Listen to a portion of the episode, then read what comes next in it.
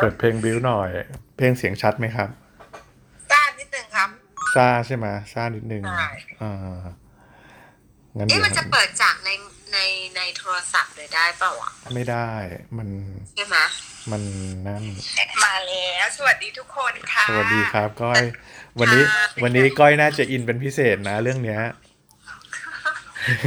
อินมากพูดเลยมาส่งกำลังใจกันเพราะว่าวันนี้เป็นวันประกาศวันนี้เป็นวันประกาศคะแนนคืนนี้จะประกาศแรงลูกเรือแล้วก็เมื่อวานประกาศแรงนักบินแล้วก็วันนี้คะแนนคนที่ออกก็ MSP ก็ประกาศแรงนักบินเป็นไงของพี่หมีเป็นไงบ้างสวัสดีค่ะคุณหลินของพี่หมีเป็นไงบ้างอ่ะพี่ของพี่หมีโอเคคะแนนดีพี่เบคถ้าบริษัทยังอยู่คือตอนนี้คือเครียดตรงที่บริษัทอ่ะจะไหวไหมอ่ะพี่เบคมันก็ยังมีการเมืองอยู่ดีมันก็ยังมีคนไอ้นี่อยู่ดีอ่ะก็ไม่รู้จะยังไงวะคือก็เครียดแหละแต่ก็เพื่อนก็บอกว่าให้เขาเรียกว่าอะไรนะคะให้คิดแต่ปัจจุบันในส่วนของเราอย่าไปคิดถึงอันอื่นที่เราควบคุมไม่ได้ก็เลยแบบถูกต้องเพื่อนแนะนำดีแล้วครับเดี๋ยวตอนนี้ต้อนรับคุณสมิธนะครับกับคุณดีด้วยนะครับวันนี้Energy Club ของเรานะครับมาเป็นตอนที่3นะครับวันนี้เราตั้งชื่อหัวข้อในการ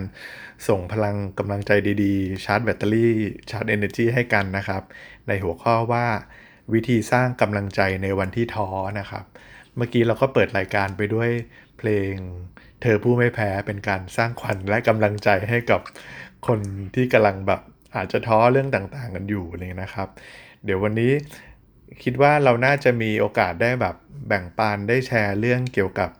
ปัญหาอุปสรรคเรื่องต่างๆที่แบบมันยากลำบากอะไรเงี้ยแล้วมาแชร์กันว่าเราแบบเคยผ่านมันมาได้ยังไงแล้วก็หรือบางทีเนี่ยเขาบอกว่าบางทีเวลาเราอยู่ในปัญหาของตัวเองเนี่ยเราจะหาทางออกไม่เจอแต่ว่าจะคนที่เขาไม่ได้อยู่ในปัญหากับเราเนี่ยเขาจะเห็นประตูบางอย่างที่มันเปิดอยู่อะไรเงี้ยวันนี้ก็เลยคิดว่าน่าจะเป็นหัวข้อที่มีประโยชน์ที่จะสามารถมาแชร์กันได้ว่ามาแบบแชร์กันซิว่าใครเคยมีปัญหาอันไหนที่แบบเขาคิดว่า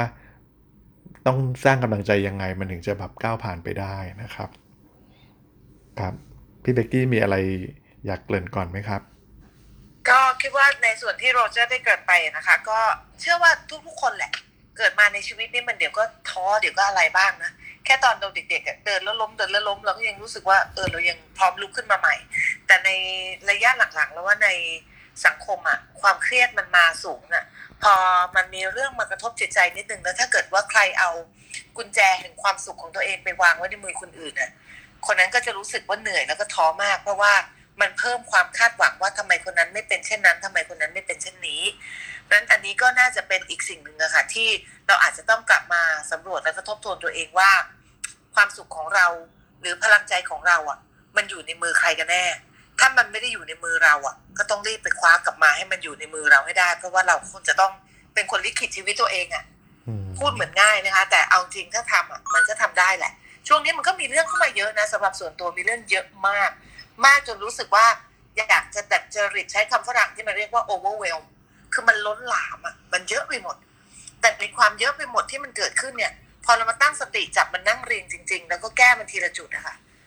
ก่อนนอนทุกวันอ่ะมันต้องหาทางออกแผนให้ได้ถ้าพอได้แผนปุ๊บถึงจะนอนหลับอ่ะมันคล้ายๆกับจะเรียกฟุ้งซ่านหรือจะเรียกสมองแล่นเดียพี่เรียกมันว่าสมองแล่นพอเราสมองแล่นเพราะเราพยายามจะคิดหาทางออกเราพยายามจะไม่จำนนต่อสถานการณ์เราจะไม่จำนนต่อสิ่งต่างๆอุปสรรคที่มันเกิดขึ้นในชีวิตเนี่ยเราก็จะเป็นแผนนักวางแผนเนี่ยพอเราวางแผนได้เรารู้สึกว่าเรามีแผนแล้วโอเคเราจะนอนหลับได้ถึงแม้แผนนั้นมันจะเป็นแผนมโนแผนจริงแผนปลอมไม่รู้ล่ะ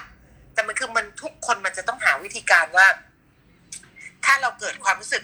ท้อหรือหมดกำลังใจขึ้นมาเนี่ยเราต้องจัดการยังไงเราเชื่อว่าแต่ละคนมันมีวิธีที่แตกต่างกันครับพอดีวันนี้มีเกสต์พิเศษมี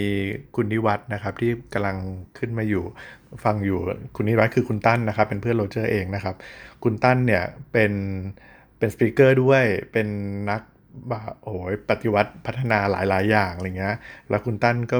เป็นคนที่แบบโหผ่านปัญหาผ่านอุปสรรคหลายๆอย่างมาเยอะเหมือนกันด้วยอะไรเงี้ยจริงวันนี้อยากเชิญตั้นมาเป็นแบบแชร์เรื่องราวด้วยได้ไหมอ่ะเพราะว่าบางทีเนี่ยปัญหาใหญ่แค่ไหนก็ตามเนี่ยถ้าเรามีกำลังใจอ่ะแล้วเราไม่ท้ออ่ะเราก็จะฝ่าฟันมันไปได้อะไรเงี้ยเพราะเห็นตัวอย่างจากตั้นมาแล้วแบบอยากให้ตั้นแชร์ให้คนอื่นฟังด้วยอะไรเงี้ยเดี๋ยวถ้าตั้นพร้อมค่อยเข้ามาก็ได้ครับตอนนี้จูนล่ะจูนมีอะไรอยากเกินก่อนไหมก็เรามาเรียกว่าไงอ่ะ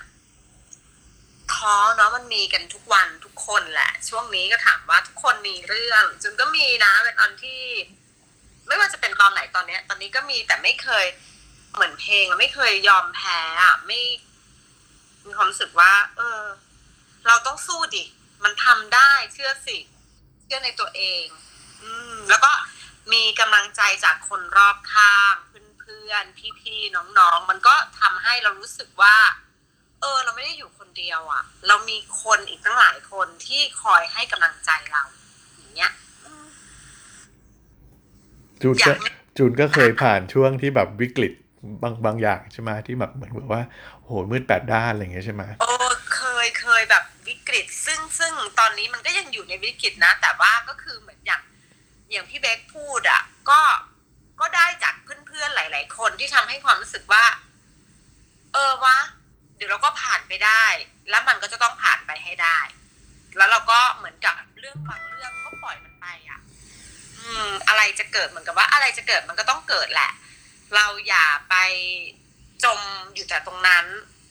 หาอะไรใหม่ๆหามองไปข้างหน้าดีกว่าเดี๋ยวช่วงนี้ใครเข้ามาเราทักทายสั้นๆกันก่อนแล้วกันนะคุณหลินขอเชิญคุณหลินแชร์นิดนึงคิดเห็นยังไงกับหัวข้อในวันนี้บ้างครับวิธีสร้างกำลังใจคือเวลาเราท้อเนี่ยนะอย่างตัวเองเวลาท้อก็คือพยายามคิดถึงวันดีๆที่มันเคยเกิดขึ้นมาก่อนหน้านี้หรือว่าอันเนี้ยก็มองว่าตรงนี้มันเป็นแค่จุดๆนึงที่เราจะต้องผ่านมันไปแล้วก็รู้สึกว่าอย่างเราเชื่อในพุทธศาสนาเนี่ยก็มั่นใจว่ามันก็ต้องมีวันที่แบบล้มแล้วเดี๋ยวก็ลุกขึ้นมาใหม่เดี๋ยวก็ล้มใหม่ลุกใหม่ก็เลยมองแบบมันเป็นแค่บทเรียนนึงในชีวิตที่เราจะต้องผ่านไปแค่นั้นเองเราก็ยังโชคดีที่ยังมีชีวิตอยู่ยังมีครอบครัวยังไม่ถึงขั้นแย่มีคนที่แย่กว่าเราอีกเยอะเพราะฉะนั้นเนี่ยเรายังไงก็ต้องสู้ต่อไปอะค่ะครับก็ต้อนรับคุณอัชวินกับคุณสุพนิษฐ์นะครับมาฟังกันด้วยวันนี้เราจะมาใช้เรื่องราวเกี่ยวกับเรื่องของการส่งกำลังใจในวันที่แบบเจอกับปัญหาและอุปสรรคต่างๆนะครับถ้ามีใครอยากแชร์อะไรก็ยกมือได้นะครับเราจะได้เชิญมาแบบร่วมพูดคุยแต่ถ้าเกิดว่ายังขอนั่งฟังก่อนไม่เป็นไรก็เดี๋ยวเราก็อาจจะแชร์กันไปก่อนแต่ว่าระหว่างที่เราพูดคุยกันถ้าอยากมีประเด็นอะไรที่อยากร่วมแสดงความคิดเห็นก็เชิญเลยนะครับจะเริ่มที่ใครดีพวกเราเอาอย่างนี้อันนี้จูนก่อนก็ได้เวลาเครียดหรือท้อหรือเศร้าใจมากๆชอบฟังเพลงอ่ะเพลงที่ให้กำลังใจเพลงอะไรอย่างเงี้ยรู้สึกดีนะตอนนี้จะชอบเป็นพิเศษชอบเพลงพี่ตูนเพลงแสงสุดท้ายมีความรู้สึกว่ามันยังมีสิมันยังมีความหวังอ่ะฟังแล้วก็จะฮึกเหิมฟังสักเที่ยวสองเที่ยวก็รู้สึกดีละไม่จมปลักกับมันหมายถึงส่วนใหญ่ที่เจอปัญหานี่เป็นปัญหาด้านไหนบ้างอ่ะจูนปัญหาหรอหลายเรื่องที่หนักสุดที่รู้สึกแย่ก็คือเรื่องเหมือนแบบความที่เราไว้ใจคนมากเกินไปแล้วก็ปล่อยให้เขาช่วยทำอะไรให้บางอย่างอย่างเนี้ยก็คือประสบการณ์ก็คือตอนย้ายมาเมืองไทยแล้วจุนก็มีอพาร์ตเมนต์อยู่ที่สวีเดนใช่ปะแล้วก็ฝากเพื่อนขายแล้วเพื่อนก็เอาตังค์ไปหมดเลย ก็รู้สึกแย่นะรู้สึกเหมือนกับว่านั่นบ้านเรานะเว้ยบ้านทั้งหลังเลยนะเหมือนกับทำมาทั้งเกือบทั้งชีวิตไม่เหลืออะไรเลยอ่ะแต่ก็โอเคนะก็ ก็ยังอยู่ได้ก็ตอนนั้นถามว่าเศร้าไหมก็เศร้าก็รู้สึกแย่ก็รู้สึกท้อรู้สึกว่าเฮ้ยอะไรอ่ะทำไมแบบเราจะยังเป็นคนอย่างนี้อีกไหมเราจะเชื่อใจใครได้อีกอะไรอย่างเงี้ยแต่ก็มันก็เป็นเฉพาะคนไงนึกออกปะแต่เราก็ยังเปิดรับเพื่อนอยู่เหมือนเดิมหมายถึงเรื่องของจูนเนี่ยก็คือฝากเพื่อนขายบ้านในต่างประเทศแล้วตัวเองก็มาเมืองไทยแล้วเพื่อนก็ขายเป็นเพื่อนที่ไว้ใจใช่ค่ะแล้วเพื่อนก็ขายบ้านได้เงินเรียบร้อยแล้วแต่ไม่เอาเงินมาให้เราใช่เพื่อนก็เอาเข้าแบงค์เขาเลย แล้วอย่างนี้ช่วงที่เรารู้ว่าแบบเฮ้ยโดนเรื่องอย่างนี้แล้วอะตอนนั้นเครียดไหมร้องไห้กลับมัน7วันแล้วคิดหาวิธีแก้ปัญหาไหมหรือว่าแบบยังไงตอนที่แบบเจอครั้งแรกปัญหาตอนที่มันเข้ามาตอนแรกอะก็แก้ปัญหานะก็โทรไปติดต่อเขาอะไรอย่างเงี้ยเขาก็ไม่รับสายเขาก็เหมือนกับว่าตัดคอนแทคเราทุกอย่างเลยบล็อกเราใน Facebook เบอร์โทรศัพท์อะไรอย่างเงี้ยแต่เราก็พยายามติดต่อเราก็พยายามโทรไปปรึกษาทนายความที่นู่นโทรไปแจ้งตำรวจอะไรอย่างเงี้ยเราก็คิดว่าโอเคอย่างน้อยตอนแรกก็ทำใจอ่ะแล้วก็โอกาสที่จะได้เงินอ่ะเหมือนอ้อยเข้าปากช้างอ่ะเราก็รู้แหละว่าถ้าเขาโกงเราได้อ่ะมันก็คงไม่คืนง่ายๆหรอกพอไหมก็เลยไปปรึกษาตำรวจก็รู้สึกว่าโอ้ดีอย่างนึงก็คืออย่างน้อยอ่ะฉันมีที่พึ่งทางกฎหมายเวลาระยะแต่ว่าด้วยเป็นโควิดไงเราก็ไม่สามารถบินไปได้เราก็โทรไปแจ้งความพอโทรไปแจ้งความเสร็จ1ปีผ่านไปครบรอบโควิดพอดีเนี่ยเมื่อเร็วๆเนี้ยก็ทางตำรวจก็ส่งจดหมายมาที่บ้านบอกว่าอายุความหมดแล้วนะแปลวอ้าวแล้วทำยังไงอ่ะก็รู้สึกดีอีกทีนึงก็โทรไปแจ้งตำรวจใหม่ว่าฉันจะทำยังไงได้เขาก็บอกว่าสิ่งที่เธอทำได้คือเธอต้องบินมาทำเรื่องเองก็คือมาเขาเรียกว่ามาฟ้องร้องอ่ะต้องไปติดต่อทนายเองอะไรเองอย่างเงี้ยแล้วช่วงนี้ถ้าบินไม่ได้ทำยังไงมันมีวิธีอื่นไหมไม่มีอ่ะแปลว่าต้องปล่อยมันไปอ่ะก็ในใจก็คือปล่อยแล้วอ่ะแต่ถามว่าถ้ามีโอกาสอ่ะทันทีที่บินได้ฉันจะไปเลยจ้าไม่ไปแล้วมันแต่กลับมาควอรันทีนนิดนึงไงไปแล้วมันยังทำอะไรได้อยู่ไหมอ่ะมันจะได้ประโยชน์อะไรเหรอจูนก็จูนต้องไปทำเรื่องฟ้องร้องไงจูนต้องไปขึ้นศาลไม่ใช่หมดอายุความแล้วเหรอก็คือหมดที่ตรงเนี้ยก็คือเหมือนกับไปปรึกษาทนายไปเริ่มอะไรคือเรียกว่าก็มีเสียเงินอ่ะแต่ถามว่ามันก็ชั่งน้ำหนักไหมแต่ยังไงก็หมายถึงว่าไปอ่ะยังไงก็ต้องกลับไปเคลียร์เรื่องอื่นๆอยู่แล้วเรื่องอื่นๆก็เรื่องนึงแต่หมายความว่าถ้าเกิดว่าเป็นพี่นะแล้วถ้าเราชั่งน้ำหนักกับเรื่องที่เราเสียไปแล้วกับสิ่งที่เราต้องถมลงไปใหม่โดยที่เรายังไม่รู้ว่าเราจะได้อะไรจากมันมานอกเหนือจากความเครียดแล้วก็ความโมโหหงุดหงิดผิดหวังอ่ะเราจะถือหินก้อนนี้ต่อไปไหมอ่ะซึ่งก็คือจูนไม่ได้คิดว่าจูนจะเอาไอ้นี่คืออยู่แล้วแหละแต่ถามว่าจะต้องไปเคลียร์จะต้องไปหาจะต้องไปเจอจะต้องไปคุยแต่ถามว่าก็คงจะต้องชั่งน้ำหนักแหละว่าจะทำยังไงเพราะว่าไอ้ตรงเนี้ยมันก็มีผลกับการเป็นซิติเซ่นเหมือนกันตรงที่ว่าตอนเนี้ยไม่มีที่ลงในบ้านที่สวีเดนก็คือเหมือนกับว่าเราต้องไปจัดการอะไรสักอย่างแหละแต่ถามว่าจะไปฟ้องร้องเรียกร้องให้มันชดใช้รู้แหละว่ามันไม่ได้แต่ถามว่าไปไหมก็ไปคงต้องไปปรึกษาทางนู้นแล้วก็จะดูว่าจะทำอะไรได้บ้างก็จริงๆในดีเทลการแก้ปัญหาจูนก็ต้องหาวิธีแก้ไขปัญหาแต่ทีนี้ประเด็นที่อยากถามคือพอรู้แล้วว่ามันเป็นปัญหาที่เหมือนแบบหาหนทางแก้ได้ยากหรือแบบดูแล้วมันน่าจะเป็นแบบเรื่องที่มันหนักหนาสาหัสอะไรเงี้ยเรามีวิธีการจัดการกับอารมณ์เรายังไงบ้างอ่ะก็รู้สึกว่าก็ปล่อยไป1 วันเลยนะแบบคือ เสียใจคือวันที่เสียใจก็ปล่อยให้มันเสียใจไปก่อนเลยใช่ไหมเพราะว่ามันเสียใจจริงๆค่ะจะมันจะหยุดไอ้การเสียใจมันก็คงลำบากแต่รู้สึกแค้นแต่ก็โหสิกรรมอ่ะก็คือโอเคปล่อยก็รู้อยู่แล้วแหละว่าตรงเนี้ยฉันทิ้งบ้านหลังนี้ไปละแล้วก็มีเขาเรียกว่าไงอ่ะมีอาจารย์ไหมที่ให้คำแนะนำแล้วพูดขึ้นมาว่าพี่จูนครับวันนั้นนะก็คือแบบรู้สึกแย่วันที่ได้รับจดหมายอ่ะแล้วก็บังเอิญเจออาจารย์ไหมพอดีอาจารย์ไหมก็เหมือนกับว่าพี่จูนเป็นไรอ่ะทำไมเหมือนดูเศร้าๆอะไรอย่างเงี้ยรุ่นน้องก็บอกว่าก็เลยเล่าเรื่องนี้ให้อาจารย์ไหมฟังอาจารย์ไหมก็แบบเงียบไปแล้วก็บอกว่าพี่จูนครับมันเป็นจำนวนเงินเท่าไหร่คิดแบบเท่านี้เหรอนู่นนี่นั่นคิดเบ็ดเสร็จให้ประมาณเท่านี้ได้ไหมโอเคเหมือนกับว่าก็ทบมาให้อีกนิดหน่อยพี่จูนไม่ต้องห่วงเดี๋ยวเรามาช่วยกันทำงาน แล้วแกก็เหมือนกับแกให้กำลังใจอ่ะก็รู้สึกว่าโอเคดีแล้วแกก็บอกว่าผมก็เคยเจอปัญหาอย่างนี้มาก่อนและผมก็จัดการกับมันก็เลยผมรู้สึกว่าจริงๆไม่ได้อยากได้เงินคืนหรือไม่ได้อยากได้เงินกลับมาหรอกแต่เป็นความรู้สึกว่า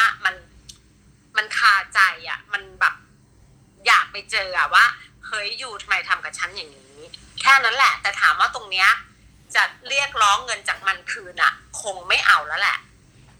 ทำเหมือนกับว่าทำบุญอโหสิกรรมช้างหัวมันจริงๆสิ่งที่น่าสนใจไอ้นี่อยากถามพี่เบกกี้ในฐานะที่พี่เบกกี้เคยเรียนเรื่องการจัดการอารมณ์เรื่องโคชชิ่งมาอะไรเงี้ยจริงๆเวลาที่เรามีเรื่องอะไรที่ทำให้เราต้องแบบเครียดท้อหรือเสียใจอะไรเงี้ยเราไม่ควรห้ามเสียใจถูกไหมครับเราก็ต้องปล่อยให้มันเสียใจไปก่อนแล้วก็ปล่อยถ้ามันจะต้องร้องไห้เอาจริงๆถ้าเกิดจูนจำได้วันที่จูนโทรมาแล้วบอกว่าเจ๊แล้วเราก็ถามเป็นอะไรเล่าสิแล้วจูนก็เริ่มร้องไห้แล้วก็เริ่มพูดแบบเล่าพรั่งพรูเกี่ยวกับเรื่องว่าไอ้เพื่อนคนนี้มันอย่างนี้แล้วก็อะไรต่างๆมารวมถึงว่ามีหมายสารมามีอันนี้มามีนู่นมาแล้วก็เนี่ยพี่หมดอายุความแล้วสารพัดบาจูนเหนื่อยว่ะจูนไม่ไหวแล้วใจแล้วจูนก็ร้องไห้พี่ก็ปล่อยก็ร้องนึกออกปะก็ปล่อยโดยไม่แทรกไม่บอกว่าสู้ๆนะแกคือไม่มีเลยอย่างตัวพี่เองเวลาที่เราเจอสถานการณ์ในลักษณะแบบเดียวกันเราก็ปล่อยให้ตัวเองร้องไห้นะบางทีเราก็ต้องตั้งคำถามกับตัวเองเหมือนกันว่าถ้าน้ำตานี้มันพูดได้มันกำลังอยากจะบอกอะไรเราบอกว่าเราเหนื่อยเหลือเกินบอกว่าเราต้องสู้อ่ะบอกว่าทำไมซวยแบบนี้เรากำลังบอกอะไรกับตัวเองเสร็จปุ๊บพอเราร้องไปให้มันแบบคือคนเรามันร้องไห้ตลอดชีวิตมันเป็นไปไม่ได้หรอกมันก็ต้องหยุดแหละพอมันเหนื่อยแล้วมันก็หยุดแต่พอหยุดอ่ะสิ่งที่พี่มักจะชอบทำก็คือเริ่มมองว่าแล้วในสิ่งที่เรากำลังอยู่ในสถานการณ์เนี้ยมันมีออปชันอะไรให้เราเลือกบ้างคิดเหมือนมองให้มันเห็นเหมือนเป็นประตูอ่ะมันมีประตูอะไรบ้างที่วางที่มันมีเรียงรายอยู่แล้วก็เลือกได้เราจะเข้าประตูไหนมีประตูไหนแง้มไหมมีประตูไหนเปิดไหมถ้ามันปิดหมดประตูไหนน่าเข้าสุดคือมันต้องเป็นลักษณะของการใช้ไม่ได้ใช้ความรู้สึกนำอย่างเดียวอะค่ะบางทีมันต้องใช้สมองมาหลีดเยอะๆการใช้สมองมันคล้ายๆกับการมีสตินั่นแหละตั้งคำถามหาคำตอบตั้งคำถามหาคำตอบเพราะถ้าเราปล่อยให้ความรู้สึกมันเป็นตัวนำมากเกินไปเนี่ยมันจะนำพาเราไปในสิ่งที่ยิ่งเล่นมิวสิกวิดีโอหนักเข้าไปอีกซึมเศร้าเหงาเพราะรักหนักเข้าไปอีกพี่ก็จะเป็นคนเลือกหาว่ามีประตูกี่บานบานไหนแง้มบานไหนปิดบานไหนปิดสนิทบานไหนปิดไม่สนิทบานไหนมีกุญแจเสียบไว้บานไหนไม่มีอะไรเลยประตูสีไหนน่าเข้าสุดคือเราจะมองหาออปชั่นแบบนี้ค่ะจริงๆความยากง่ายอ่ะมันมีอยู่สองฝั่งก็คือฝั่งที่เป็นคนที่เจอปัญหาเองก็ฝั่งหนึ่งว่าจะทำยังไงให้ตัวเองแบบ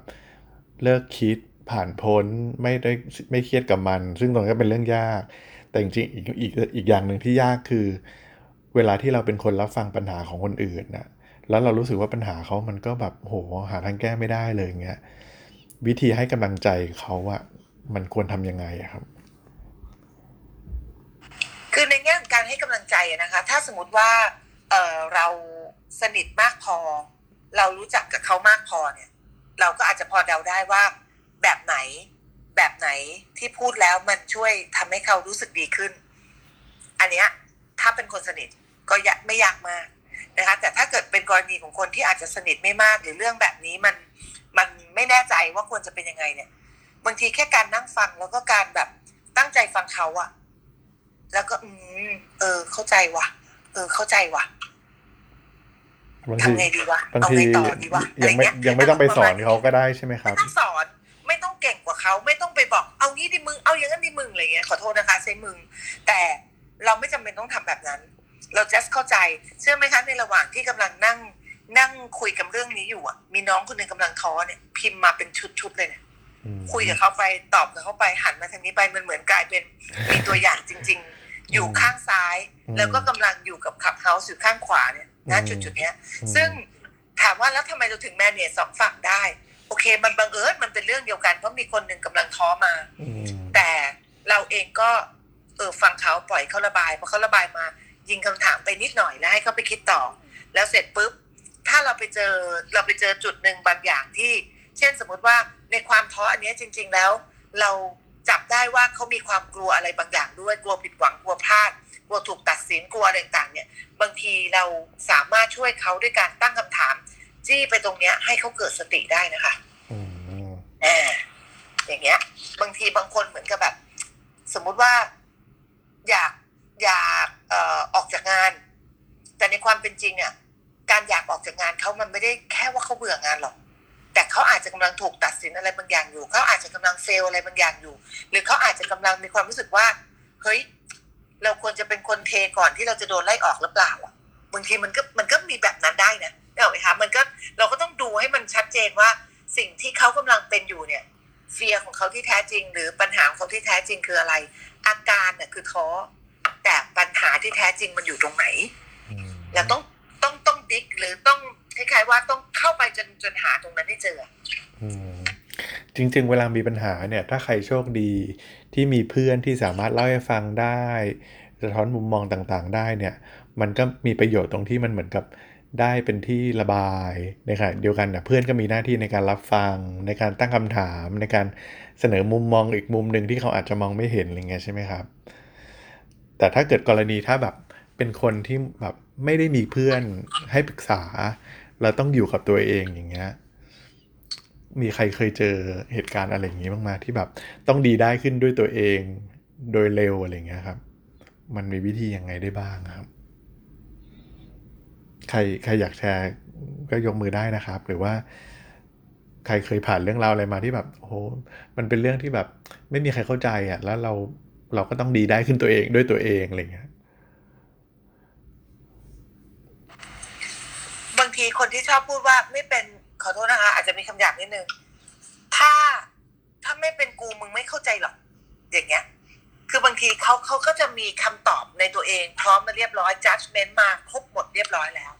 คือถ้าเป็นกรณีของคนที่มักจะใช้คำแบบเนี้ยคือเราจะดูออกได้เลยค่ะว่าเขาจะเป็นคนที่ใช้ความรู้สึกน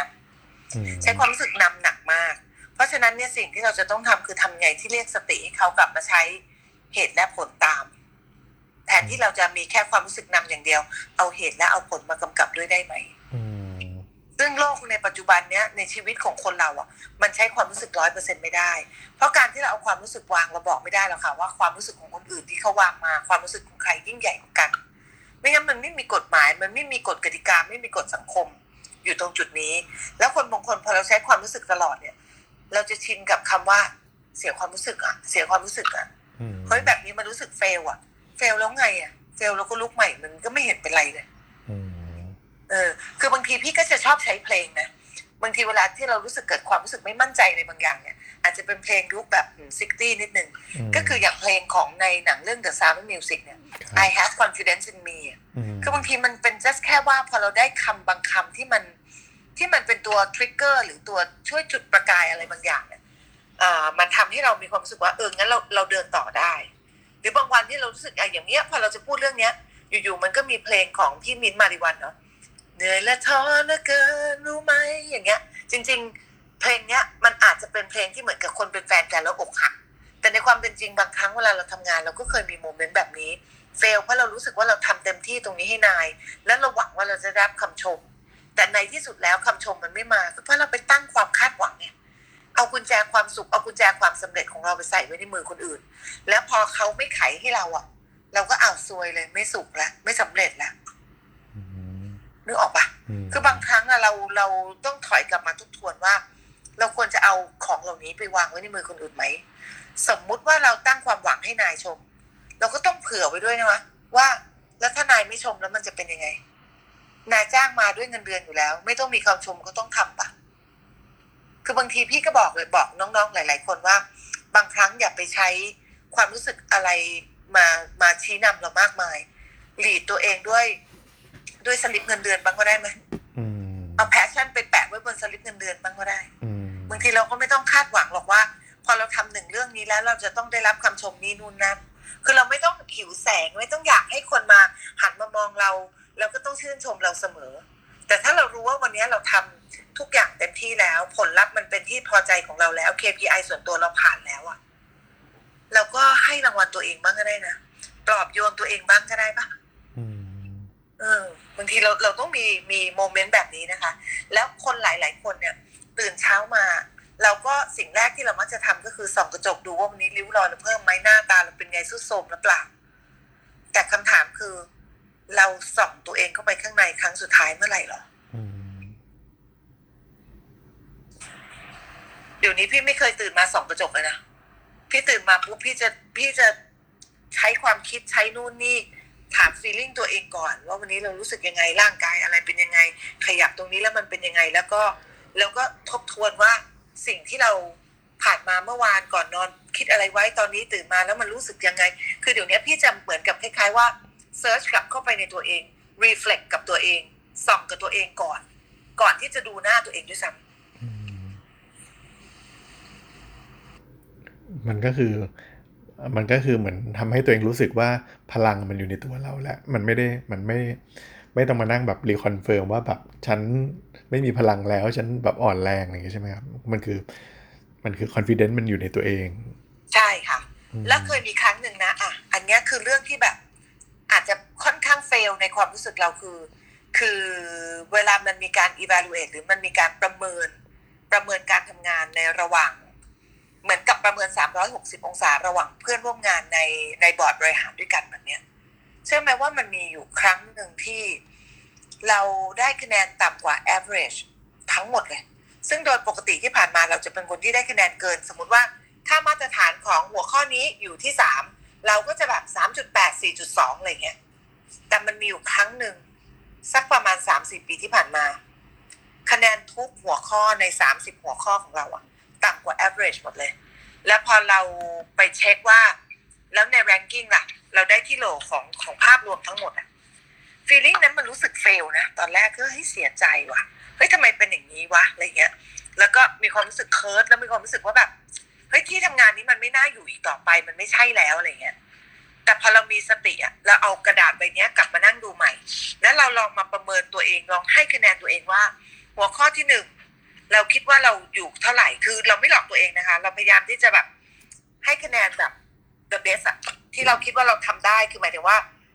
ให้มันจริงที่สุดอะจริงใจกับตัวเองที่สุดแล้วก็ลองให้คะแนนตัวเองแบบจริงใจที่สุดเนี่ยเราก็พบว่ามันมีหลายข้อเราก็ควรจะต่ำกว่ามาตรฐานถ้าเทียบกับเพื่อนร่วมงานแต่มันก็มีอีกหลายข้อที่เพื่อนร่วมงานให้คะแนนเราแบบเนี้ยมันคือการมีอคติแต่ถามว่าแล้วสุดท้ายเรารู้สึกเฟลไหมกับการได้เป็นที่โหลของบอร์ดวันนั้นเชื่อไหมคะว่าแล้วในที่สุดเราได้คำตอบกับตัวเองว่า self esteem ของเราอะเรารู้ของเราเอง self esteem ของเรามันจะไม่ได้ถูกตัดสินบนโดยใครอัคติของคนอื่นถูกต้องค่ะและเราก็ถอยกลับมาเลยว่าโอเคไม่เป็นไรงั้นเราจะทำอะไรให้ดีขึ้นได้บ้างเพื่อที่เราจะได้ไม่ต้องอยู่ในสภาวะของคะแนนที่เป็นที่โหลแบบนี้อีกเราต้องทำยังไงที่แตกต่างไปจากเดิมนั้นสิ่งที่เราทำแตกต่างไปจากเดิมก็คืออ่ะถ้าอย่างนั้นเนี่ยเราก็ต้องสู้ใหม่ evaluate ตัวเองใหม่แล้วก็อาจจะต้องคิดเทคนิคใหม่ๆว่าถ้าเราจะไม่กลับไปอยู่ในจุดเดิมอ่ะแล้วเราต้องทำยังไง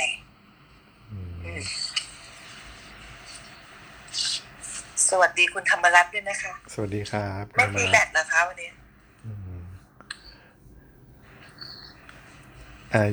อยากให้คุณก้อยลองแชร์ดูว่าคุณพิมพวรรณ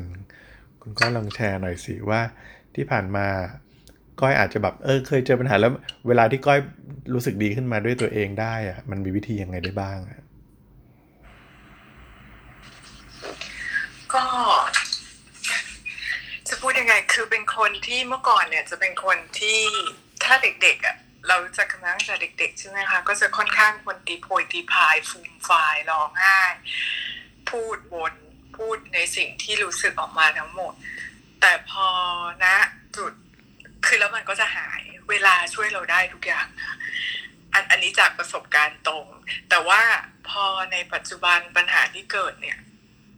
ดขึ้นเนี่ยบางทีเราอาจจะปรึกษาเราอาจจะเล่าเหตุการณ์แต่คราวนี้มันจะเปลี่ยนเราจะเล่าไม่บ่อยไม่ต้องพูดทั้งหมดของปัญหารู้สึกว่าถ้ารู้สึกเครียดมากๆก็คือชอบเดินค่ะชอบอยู่คนเดียวเดินไปเรื่อยๆเดินถ้าจะดีคือเดินทะเลหรือว่าเดินอะไรแล้วก็มองไม่ได้คิดถึงปัญหานะคะคือมองว่ามองสภาพแวดล้อมเรื่อยๆหาความสุขหาความน่ารักที่มันแบบเราเดินไปเราเจอนู่นเจอนี่แล้วมันมันดีจังหรือว่าก็แค่คิดว่าคนอื่นที่เขามีปัญหาเยอะกว่าเราอ่ะมากกว่าเราอ่ะเขายังผ่านมันมาได้แล้วเราอ่ะปัญหาจริงๆของเราอ่ะมันอาจจะไม่ได้ใหญ่โตเราก็จะต้องผ่านมันไปได้คือมันก็แล้วเราก็ยังเป็นคนโชคดีที่เรายังมีคนที่เรารู้สึกว่าเราสามารถปรึกษาได้และให้คำปรึกษาเราอย่างจริงใจเรายังมีครอบครัวซึ่งมองว่ามันเป็นสิ่งที่สำคัญที่สุดแล้วมันจะทำให้เราผ่านทุกๆอย่างไปได้ด้วยดีอะค่ะก็คือวิธีของก้อยก็คือทำตัวเองให้นิ่ง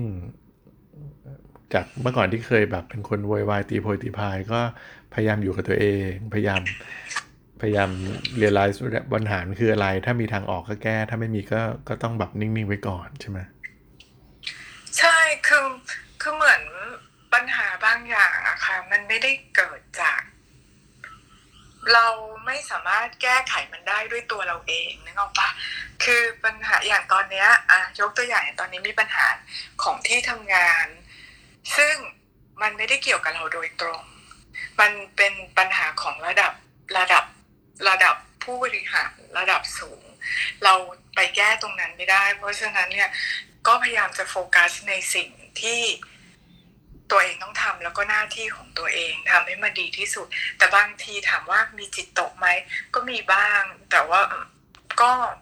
ไม่ฟูมไฟเท่าเดิมเพราะว่ามันไม่มีประโยชน์แล้วก็มองภาพว่ามันไม่ใช่ตัวเราคนเดียวในโลกนี้ที่มันลำบากคือตอนนี้มองภาพว่าคนที่ลำบากมีเยอะมากเพียงแต่ว่าเขาอาจจะไม่แสดงออกมาเขาอาจจะไม่มีเวลาที่จะมาตีโพยตีพายกับมันเพราะว่าเขามีสิ่งที่ต้องทำแล้วก็ต้องเซอร์ไวฟ์ค่ะตัวเองก็ยังมีแบบจุดที่ดีกว่าคนมากมายหลายๆคนเพราะฉะนั้นเนี่ยก็ว่าเวลามันจะช่วยทุกอย่างหนึ่งสองคือสติที่อยู่กับตัวเราว่าณตอนนี้เราต้องทำยังไงแล้วก็มองปัจจุบันแล้วก็ทำปัจจุบันให้ดีที่สุดแต่ว่าถามที่บอกว่าเดินแบบการผ่อนคลายนั่นคือผ่อนคลายจริงๆเป็นคนที่ชอบเดินแล้วก็ชอบเดินคนเดียวเดินมาตั้งแต่เด็กตั้งแต่เพิ่งรู้ตัวคือเดินมาตั้งแต่เด็กเดินรอบมหาลัยเวลาเครียดมากเดินรอบมหาลัยทำมาแล้วแล้วก็ตอนนี้ก็เดินไปเรื่อยๆพอเดินแล้วมันจะไม่คิดอะค่ะมันจะเหมือนเราจะไปโฟกัสกับสิ่งแวดล้อมที่อยู่รอบๆตัวเราแล้วเราก็จะเห็นอะไรที่มันแบบบางทีมันเป็นสิ่งเล็กๆแต่มันสวยงามอย่าเอาปัญหามาคิดตลอดเวลาไม่งั้นเราก็จะไม่ไหวอะค่ะจริงๆวกกลับมาที่หัวข้อก็คือวิธีการสร้างกำลังใจในวันที่ท้อเนี่ยมันมีหลายวิธีเหมือนกันนะบางทีอยู่นิ่งๆเคยได้ยินบางคนเขาบอกว่าให้ดับออกไปหาผู้คนออกไปเดินเห็นโลกภายนอกบ้างอะไรเงี้ยเราจะได้รู้ว่าจริงๆแล้วว่าเราไม่ใช่คนที่โชคร้ายอยู่ที่สุดในโลกนี้ตอนนี้อะไรเงี้ยบางทีพอเราไปเจอคนข้างนอกเจอคนที่เขาอาจจะเดือดร้อนกว่าเราอะไรเงี้ยมันก็จะทำให้เกิดกำลังใจว่าแบบเฮ้ยเรายังโชคดีกว่าเขาตั้งเยอะเรายังมีแบบกำลังมากกว่าเขาบางคือพูดถึงแบบบางทีอะอย่างตอนนั้นเคยมีครั้งหนึ่งอะครับที่ได้ทำโฆษณา ทำโฆษณาตัวหนึ่งให้กำลังใจคนอย่างเงี้ยใช้หัวข้อนี้เป็นหลักก็คือมันเป็นเรื่องเราทำเป็นเรื่องแบบกราฟิกดีไซเนอร์คนหนึ่งที่เขาอะประสบอุบัติเหตุแล้วเขาอะต้องตัดแขนแล้ววันที่เขาต้องรู้ว่าเขาต้องตัดแขนนะเขาก็ร้องไห้ฟูมฟายนู่นนี่อะไรเงี้ยแต่ว่าวันที่เพื่อนมาเยี่ยมอะแล้วเขารู้สึกว่าเขายังมีเพื่อนอยู่ยังมีกำลังใจอยู่อะไรเงี้ยประโยคที่เขาเขียนขึ้นมาก็คือแบบแค่ไม่ท้อชีวิตก็เขียนต่อได้อะไรเงี้ยพอเรื่องนี้มันถูกเอาไปทำเป็นหนังภาพยนตร์สั้นอะไรเงี้ยอยู่ในออนไลน์อย่างเงี้ยมันกลายเป็นเรื่องที่ถูกแชร์เยอะมากมันเราก็เลยเข้าใจว่าทุกวันนี้มันมีคนที่แบบท้อและต้องการกำลังใจอยู่ค่อนข้างเยอะในสังคมอะไรเงี้ยครับก็เลยเป็นที่มาว่าวันนี้หัวข้อในเรื่องของ Energy Club ที่เราอยากมาพูดคุยกันนะเราอยากจะเหมือนกับว่ามาแบ่งปันกันซิว่าถ้าคุณคิดว่าคุณกำลังท้ออยู่เนี่ยคุณจะสร้างกำลังใจให้ตัวเองยังไงหรือถ้าคุณไปเจอใครที่ท้ออยู่คุณจะสร้างกำลังใจให้คนอื่นได้ยังไงได้บ้างอะไรเงี้ยครับก็มีใครอยากแชร์อะไรเพิ่มเติมไหมไม่อยากจะแชร์ว่านอกจากกำลังใจจากตัวเราเองเนี่ยมีความรู้สึกว่าเพื่อนๆข้างๆคือด้วยความที่เหมือนกับอาจจะเราจะเป็นคนโชคดีมั้งที่ว่าเพื่อนเราอ่ะให้กำลังใจเราตลอดอย่างเนี้ยตั้งแต่รู้จักพี่เบกกี้มาเนี่ยคือพี่เบกกี้นะเป็นคนที่ให้คำแนะนำเราดีมากอ่ะให้เราเหมือนกับว่าได้หยุดนิ่งๆแล้วก็มองแล้วก็เหมือนกับพี่เบกก็ไม่ได้พูดให้กำลังใจอะไรมากมายนะแต่อย่างเหมือนพี่เบกชอบถามให้เราคิดคือแกก็จะไม่ได้เป็นคนมาพูดว่าเฮ้ยทำอย่างนั้นสิเป็นอย่างนี้สิอย่างงู้นจูนสู้ๆนะหรืออะไรอย่างเงี้ยแต่เวลาเรามีปัญหาเรามีความรู้สึกว่าพอพี่เบคถามว่ะเหมือนแกให้เราคิดเองอ่ะมันช่วยได้เยอะเลยนะแล้วก็ไอ้ความเป็น positive thinking ของแกมันก็เหมือนกับถ่ายทอดมาสู่เราด้วยอ่ะเพราะฉะนั้นไอ้เรื่องความที่จะแบบคิดลบหรือว่าเศร้าท้อแท้แล้วก็จมดิ่งกับมันอยู่นานอ่ะมันก็คือมันเราปล่อยอยู่กับตรงนั้นได้แต่แป๊บนึงอ่ะมันก็จะกลับขึ้นมามีความรู้สึกว่ามันอยู่ที่สังคมบริบทคนรอบข้างเราด้วยอ่ะที่ช่วยดึงให้เรารู้สึกเหมือนกับแบบจากความที่ท้ออ่ะแล้วเราไม่จมอยู่กับคนอยู่กับเรื่องว่าอยู่กับตัวเองอย่างเดียวอ่ะไม่งั้นเดี๋ยวจะอาจจะมีความรู้สึกว่าเอ๊ะเดี๋ยวเราจะเป็นโรคซึมเศร้าหรือเปล่าอะไรอย่างเงี้ยต้องถามพี่เป๊กกี้ว่าจริงๆแล้วเรื่องพลังงานที่มันส่งต่อกันน่ะมันเป็นจริงไหมสมมติเราอยู่ในท่ามกลางคนที่แบบว่าท้อแท้สิ้นหวังเราก็จะสิ้นหวังตามเขาแต่ถ้าเราอยู่ในท่ามกลางคนที่แบบมีความหวังมีกำลังใจเราก็จะมีกำลังใจตามอย่างเงี้ยมันส่งต่อกันได้ไหมครับแล้วแต่คนถ้าเอาจริงๆอ่ะสมมติว่าเพชรมันอยู่กลางหินมันก็ชายปะมันก็ไม่เห็นกลายเป็นหินเลยมันแล้วแต่คนคือบางคนที่เวลาที่เขามีบุคลิกภาพของการที่เป็นคนที่ชอบแบบชอบใช้ความรู้สึกอย่างเดียวเป็นตัวนำเนี่ยพวกนี้อาจจะมีโอกาสบ้างคือคนที่ถ้าสมมติว่าเกิดอะไรขึ้นแล้วก็จะไปเดินตากฝนเล่นมิวสิกวิดีโออย่างเงี้ยอาจจะมีโอกาสนะคะแต่พอในที่สุดแล้วอ่ะคือชีวิตอ่ะเรามีประสบการณ์ยิ่งเติบโตมาเราเชื่อว่าทุกคนอ่ะถ้าหากว่าลองทำ self reflection นะมันจะรู้ว่าแต่ละคนควรจะต้องจัดการกับชีวิตตัวเองยังไงและพี่ชอบประโยคนึงพี่ไม่เคยซื้อหนังสือเล่มนี้มาอ่านนะคือซื้อหนังสือเล่มนี้มาแต่ไม่เคยอ่านชอบแค่หน้าปกแล้วไม่ได้สนใจด้วยว่าข้างในจะพูดว่าอะไรแต่แค่หน้าปกก็อินสไปร์ก็เลยถือซะว่าจ่ายเงินค่าชื่อหนังสือเขาแล้วกันเขาใช้ชื่อว่าชีวิตไม่ยากถ้าตั้งโจทย์ง่ายนี่ออกไหมคือแค่คำเดียวเนี้ยมันอินสไปร์เราไปได้จนถึงในหลากหลายเรื่องของชีวิตคือหลายคนบอกว่าเวลาวางแผนมาแล้วทำไม่ได้ตามแผนครบมันตีอกชกหัวบีทตัวเองขึ้นไปมันก็ไม่ได้เกิดประโยชน์แต่ถ้าเป็นพี่จะถามว่าเฮ้ยแล้วเอาไงต่อดีอะทำไงต่อดีอะเรื่องมันมาเป็นอย่างนี้แล้วทำไงต่อได้บ้างจากตรงนี้ไปไงต่อดีคือมันเป็นลักษณะของการหลีดตัวเองด้วยการใช้คำถามที่มันจะพาเราไปในจุดต่อไปได้คือบ่อยครั้งที่เวลาเราเจอคนท้อเนี่ยเราบอกเลยนะว่ามันคืออาการแต่ปัญหาที่แท้จริงของการท้อมันมาจากไหนบางทีมันมาจากแอททิจูดตัวเองบางทีมันมาจากการที่เราอาจจะกลายเป็นคนที่ เฮ้ยชอบให้มันดูเหมือนเศร้าแล้วก็มันจะ draw attention ได้เพราะทุกคนก็แสงทุกดวงมันก็จะส่องมาหาเราเพราะว่าอุ้ยตายแล้วคนนี้กำลังท้อหมดกำลังใจแต่ถ้าเราเป็นแบบนี้บ่อยๆคำถามคือทุกคนจะยังหันมาหาเราได้ตลอดเวลาไหมถ้ามันเป็นเรื่องแบบเดิมสุดท้ายแล้วเกิดมาตัวคนเดียวอ่ะมันก็ต้องสู้ต่อให้ได้ด้วยตัวเราเองคนเดียวอ่ะ survival of the fittest อ่ะอ่อนแอก็แพ้ไปแบบนี้หรอถูกไหมแต่ถ้าเกิดสมมติว่ากรณีที่เมื่อกี้จูนพูดถึงเรื่องของความเป็นอาการถึงขนาดซึมเศร้าคือถ้าเขาแฮนเดิลไม่ได้จนกระทั่งเคมีมันเสียแล้วอะมันต้องถึงมือแพทย์มันก็ต้องถึงมือแพทย์นะถูกปะคือการที่บางครั้งการที่เดี๋ยวนี้นะคนไปพบแพทย์กินยาเรื่องของโรคซึมเศร้านะมันยังดีกว่าคนที่ไม่ยอมรับความจริงเรื่องนี้แล้วก็ไม่พบแพทย์อะคือรับยาช่องสองช่างมันไหมอะบางทีรับยาอยู่แค่เดือนสองเดือนชีวิตดีคือละคุ้มจะตายแต่คนในปัจจุบันไม่ยอมรับตัวเองหรือบางคนนะยังไม่ทันได้เป็นเลยแต่ว่าเป็นคนที่แบบมีโฟเบียอะไรบางอย่างแล้วคิดว่าตัวเองซึมเศร้าไปพบหมอพยายามอธิบายหมอใหญ่เลยว่าโรคซึมเศร้าแต่เชื่อไหมว่าหมอหลายคนที่รู้ว่าคนเหล่านี้ไม่ได้ซึมเศร้าจ่ายยาให้นะเพื่อความสบายใจยาที่เขาเรียกว่าเป็นพลาซิโบคือยาแป้งกินเสร็จหายเลยอ่ะเหมือนอย่างที่ผ่านมาคนอาจจะมีความรู้สึกว่ากินถังเช่าแล้วหลับดีจังเลยอ่ะกินถังเช่าแล้วหลับดีจังเลยแต่ในถังเช่าจริงๆถ้ามันเป็นของแท้กิโลเป็นล้านอ่ะแต่ในขณะที่อยู่สามารถซื้อได้999 บาทได้รับมาทิ้ง2 โหลอ่ะมันจะใช่ถังเช่าหรือเปล่าไม่รู้อ่ะแต่กินแล้วหลับดีจังเลยไม่แก่ก็เหนื่อยเหอะเรื่องออกว่าแบบบางทีเราอาจจะช่วยในเชิงจิตวิทยาใช่ค่ะจิตวิทยาเพราะฉะนั้นเนี่ยในหลายๆสิ่งเราถึงบอกว่าการทำ self reflection สำคัญมากหรือบางครั้งการกล้ารับ direct feedback จากคนอ่ะเราว่าดีนะ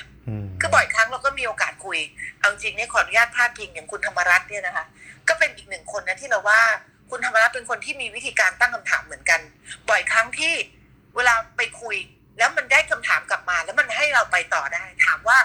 แนะนำวิธีการ 100% เลยไหมบางทีแค่ตั้งคำถามหรือบางครั้งการที่เขาให้ direct feedback กับบางเรื่องเราว่าบางเรื่องมันก็ดีนะเราเคยเจอพี่คนหนึ่งเราอาจจะเป็นคนที่แบบคิดนู่นนี่ชอบคิดเร็วกดไมค์คนแรกในการตอบเพราะเป็นโรคทนอึดอัดไม่ไหวเวลาที่มันมีบรรยากาศของความเงียบเกิดขึ้นในห้องประชุมเราก็มักจะตอบเป็นคนแรกหรือบางครั้งเวลาที่ใครอาจจะคิดไม่ตรงกับเราแล้วเราก็อาจจะแบบโผสวนไปด้วยความรุนแรงวันนั้นมีพี่คนหนึ่งให้ direct feedback ในห้องประชุมคือเขาไม่ได้มา feedback ทันทีที่เรามีสถานการณ์หรอกแต่พอการประชุมจบเขาเดินมาแล้วเขาบอกว่าพี่ว่าน่าจะดีกว่านะถ้าเบกกี้ควบคุมอารมณ์ได้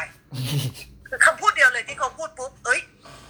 มันคือ direct feedback ที่เราแบบเฮ้ย thank you เขาอะแล้วมันทำให้เราเกิดอาการเปลี่ยนมุมมองจากวันนั้นอะจากคนเดิมเมื่อสักประมาณ10 กว่าปีที่แล้วอะมันอาจจะยังไม่ได้ดีร้อยอะแต่มันก็เดินห่างจากจุดนั้นมาเยอะมากแล้วนะนึกออกปะ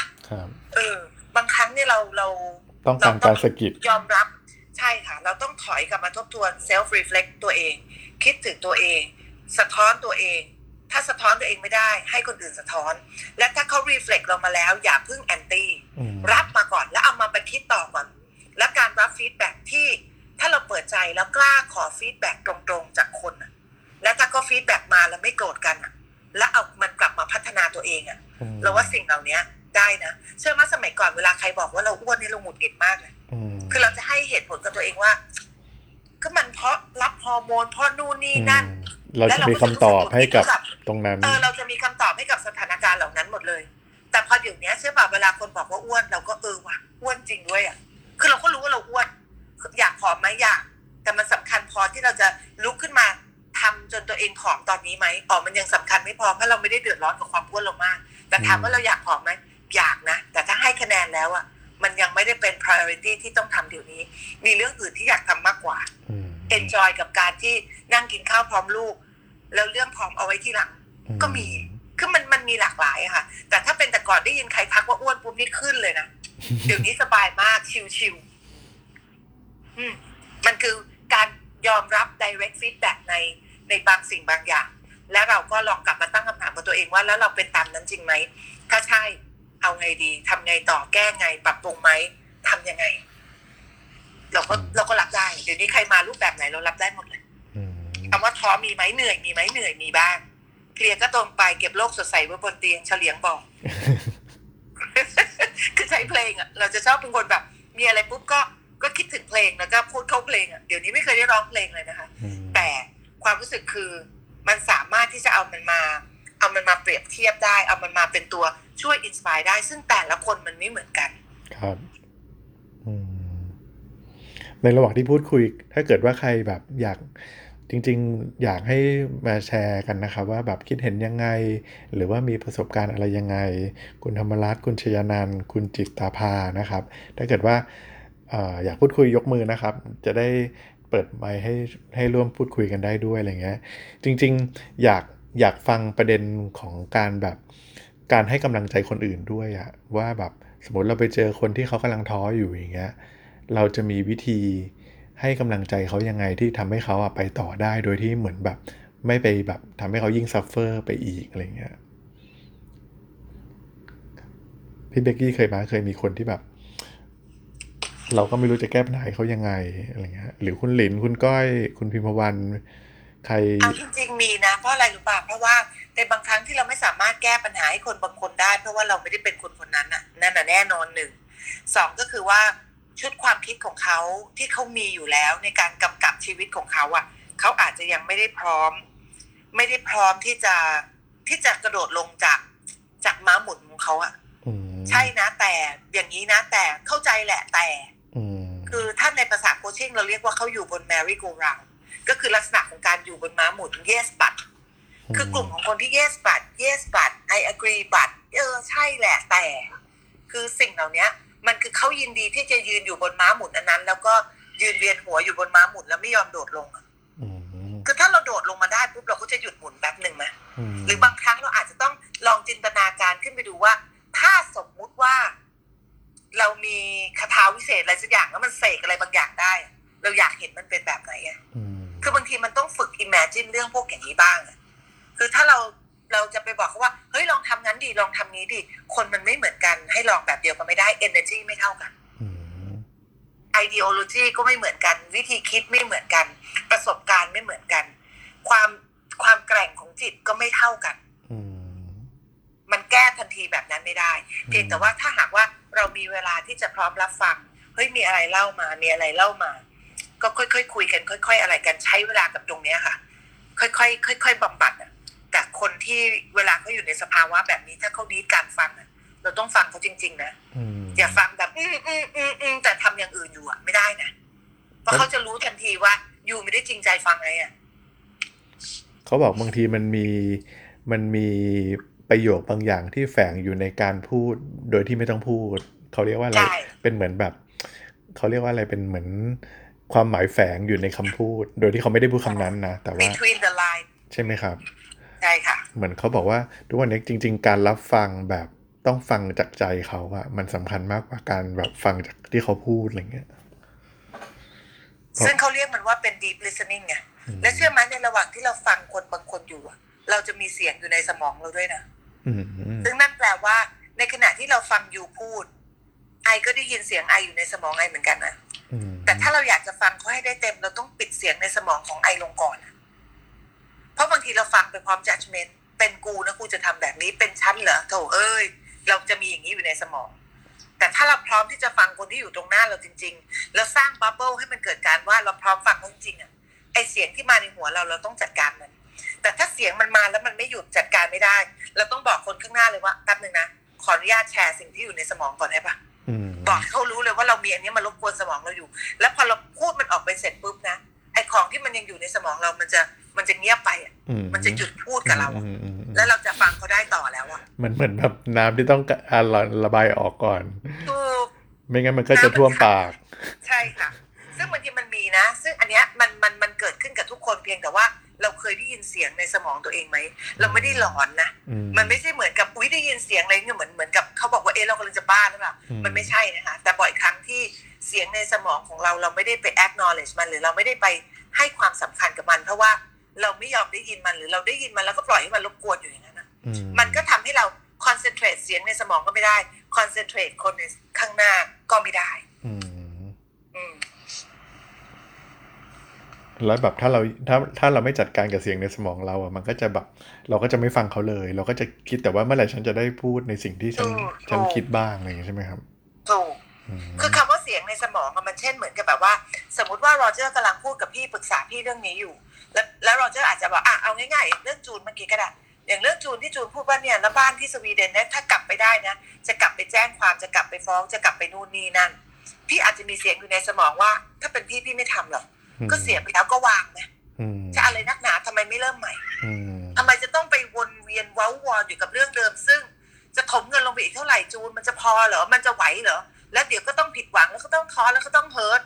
ทำไปเพื่ออันนี้อาจจะเป็นเสียงในสมองพี่แต่เรายังพูดแบบพี่ก็จะไม่ตั้งใจฟังจูนเลยแต่ประเด็นของจูนสุดท้ายที่จูนพูดมาเมื่อกี้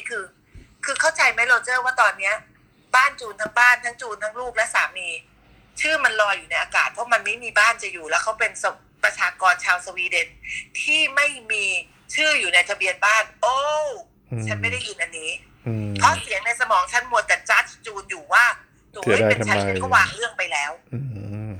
แต่ถ้าพอเราได้ยินคำนี้ปุ๊บคำถามต่อมาที่อาจจะต้องถามว่าแล้วถ้าเกิดว่าเราไม่มีชื่ออยู่ในทะเบียนบ้านใดๆเลยในสวีเดนเราจะเดือดร้อนเหมือนเข้าไหมแล้วจะเกิดอะไรขึ้นบ้างแล้วเราทำยังไงได้บ้างมันมีวิธีอะไรบ้างอันนี้เราก็ค่อยไปหาประตูอย่างที่พี่บอกเลยว่ามันมีประตูอื่นไหมที่จะทำให้เราสามารถที่จะ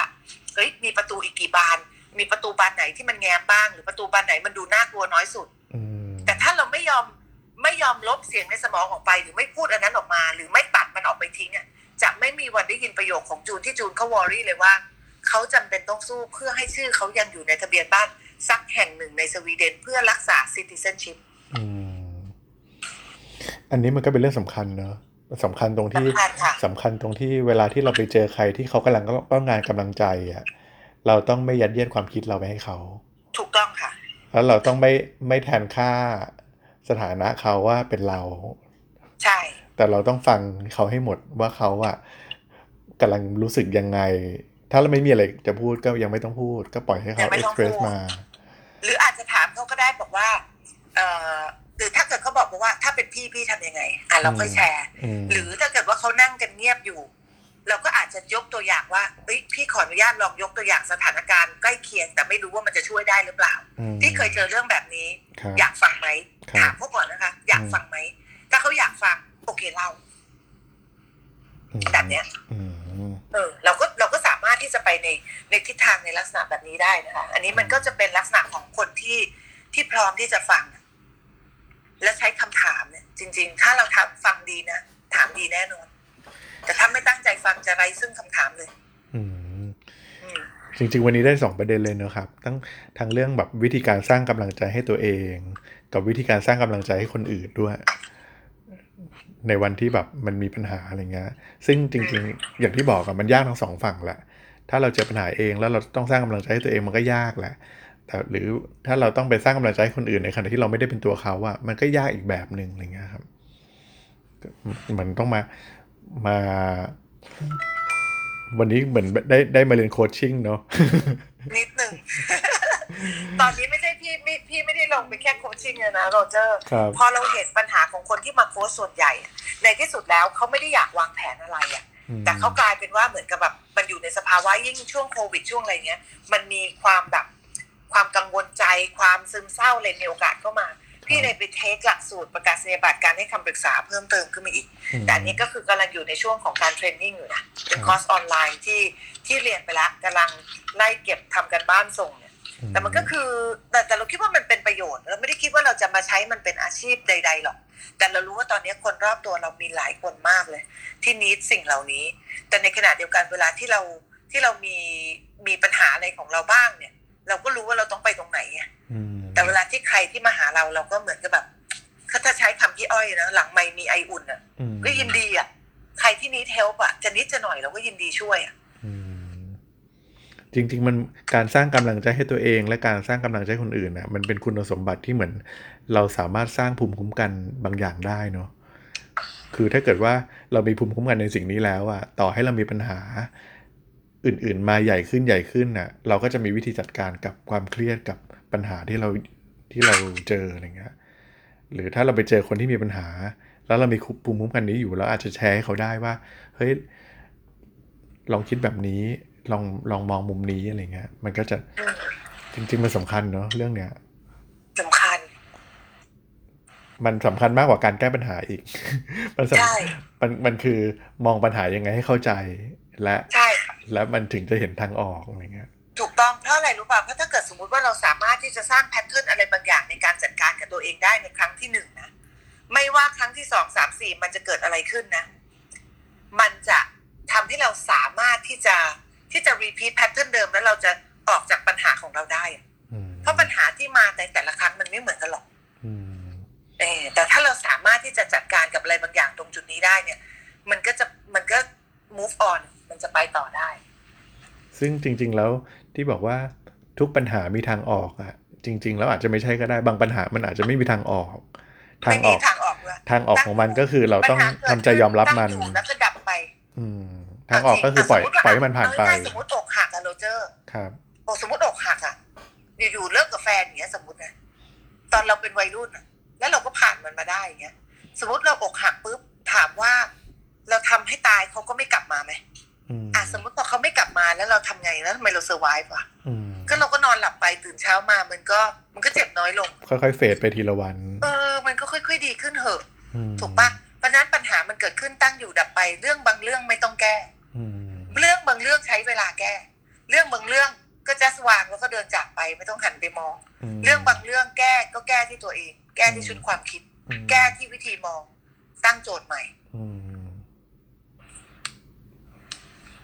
ก็จริงนะมีอยากแชร์เรื่องนึงครับอันนี้เป็นแพทเทิร์นวิธีคิดที่แบบโรเจอร์เคยรู้สึกกับตัวเองตั้งแต่ตอนเรียนมหาลัยตอนนั้นเนี่ยมหาลัยเนี่ยคือเราก็ยังเด็กนะยังไม่ได้แบบผ่านประสบการณ์ออกมาทำงานใช้ชีวิตเป็นคนทำงานอะไรเงี้ยตอนมหาลัยมีปัญหาซึ่งเรารู้สึกมันเป็นเรื่องใหญ่มากคือเรื่องแบบทะเลาะกับเพื่อนแบบเหมือนแบบทะเลาะไม่เข้าใจกันอะไรเงี้ยแล้วเราก็เครียดมากเราก็รู้สึกว่า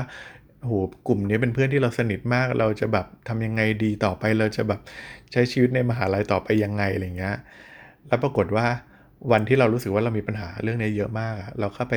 แชร์ให้เพื่อนอีกคนหนึ่งฟังเป็นเพื่อนผู้หญิงเขาก็บอกเขาก็รับฟังนะเขาก็พูดว่า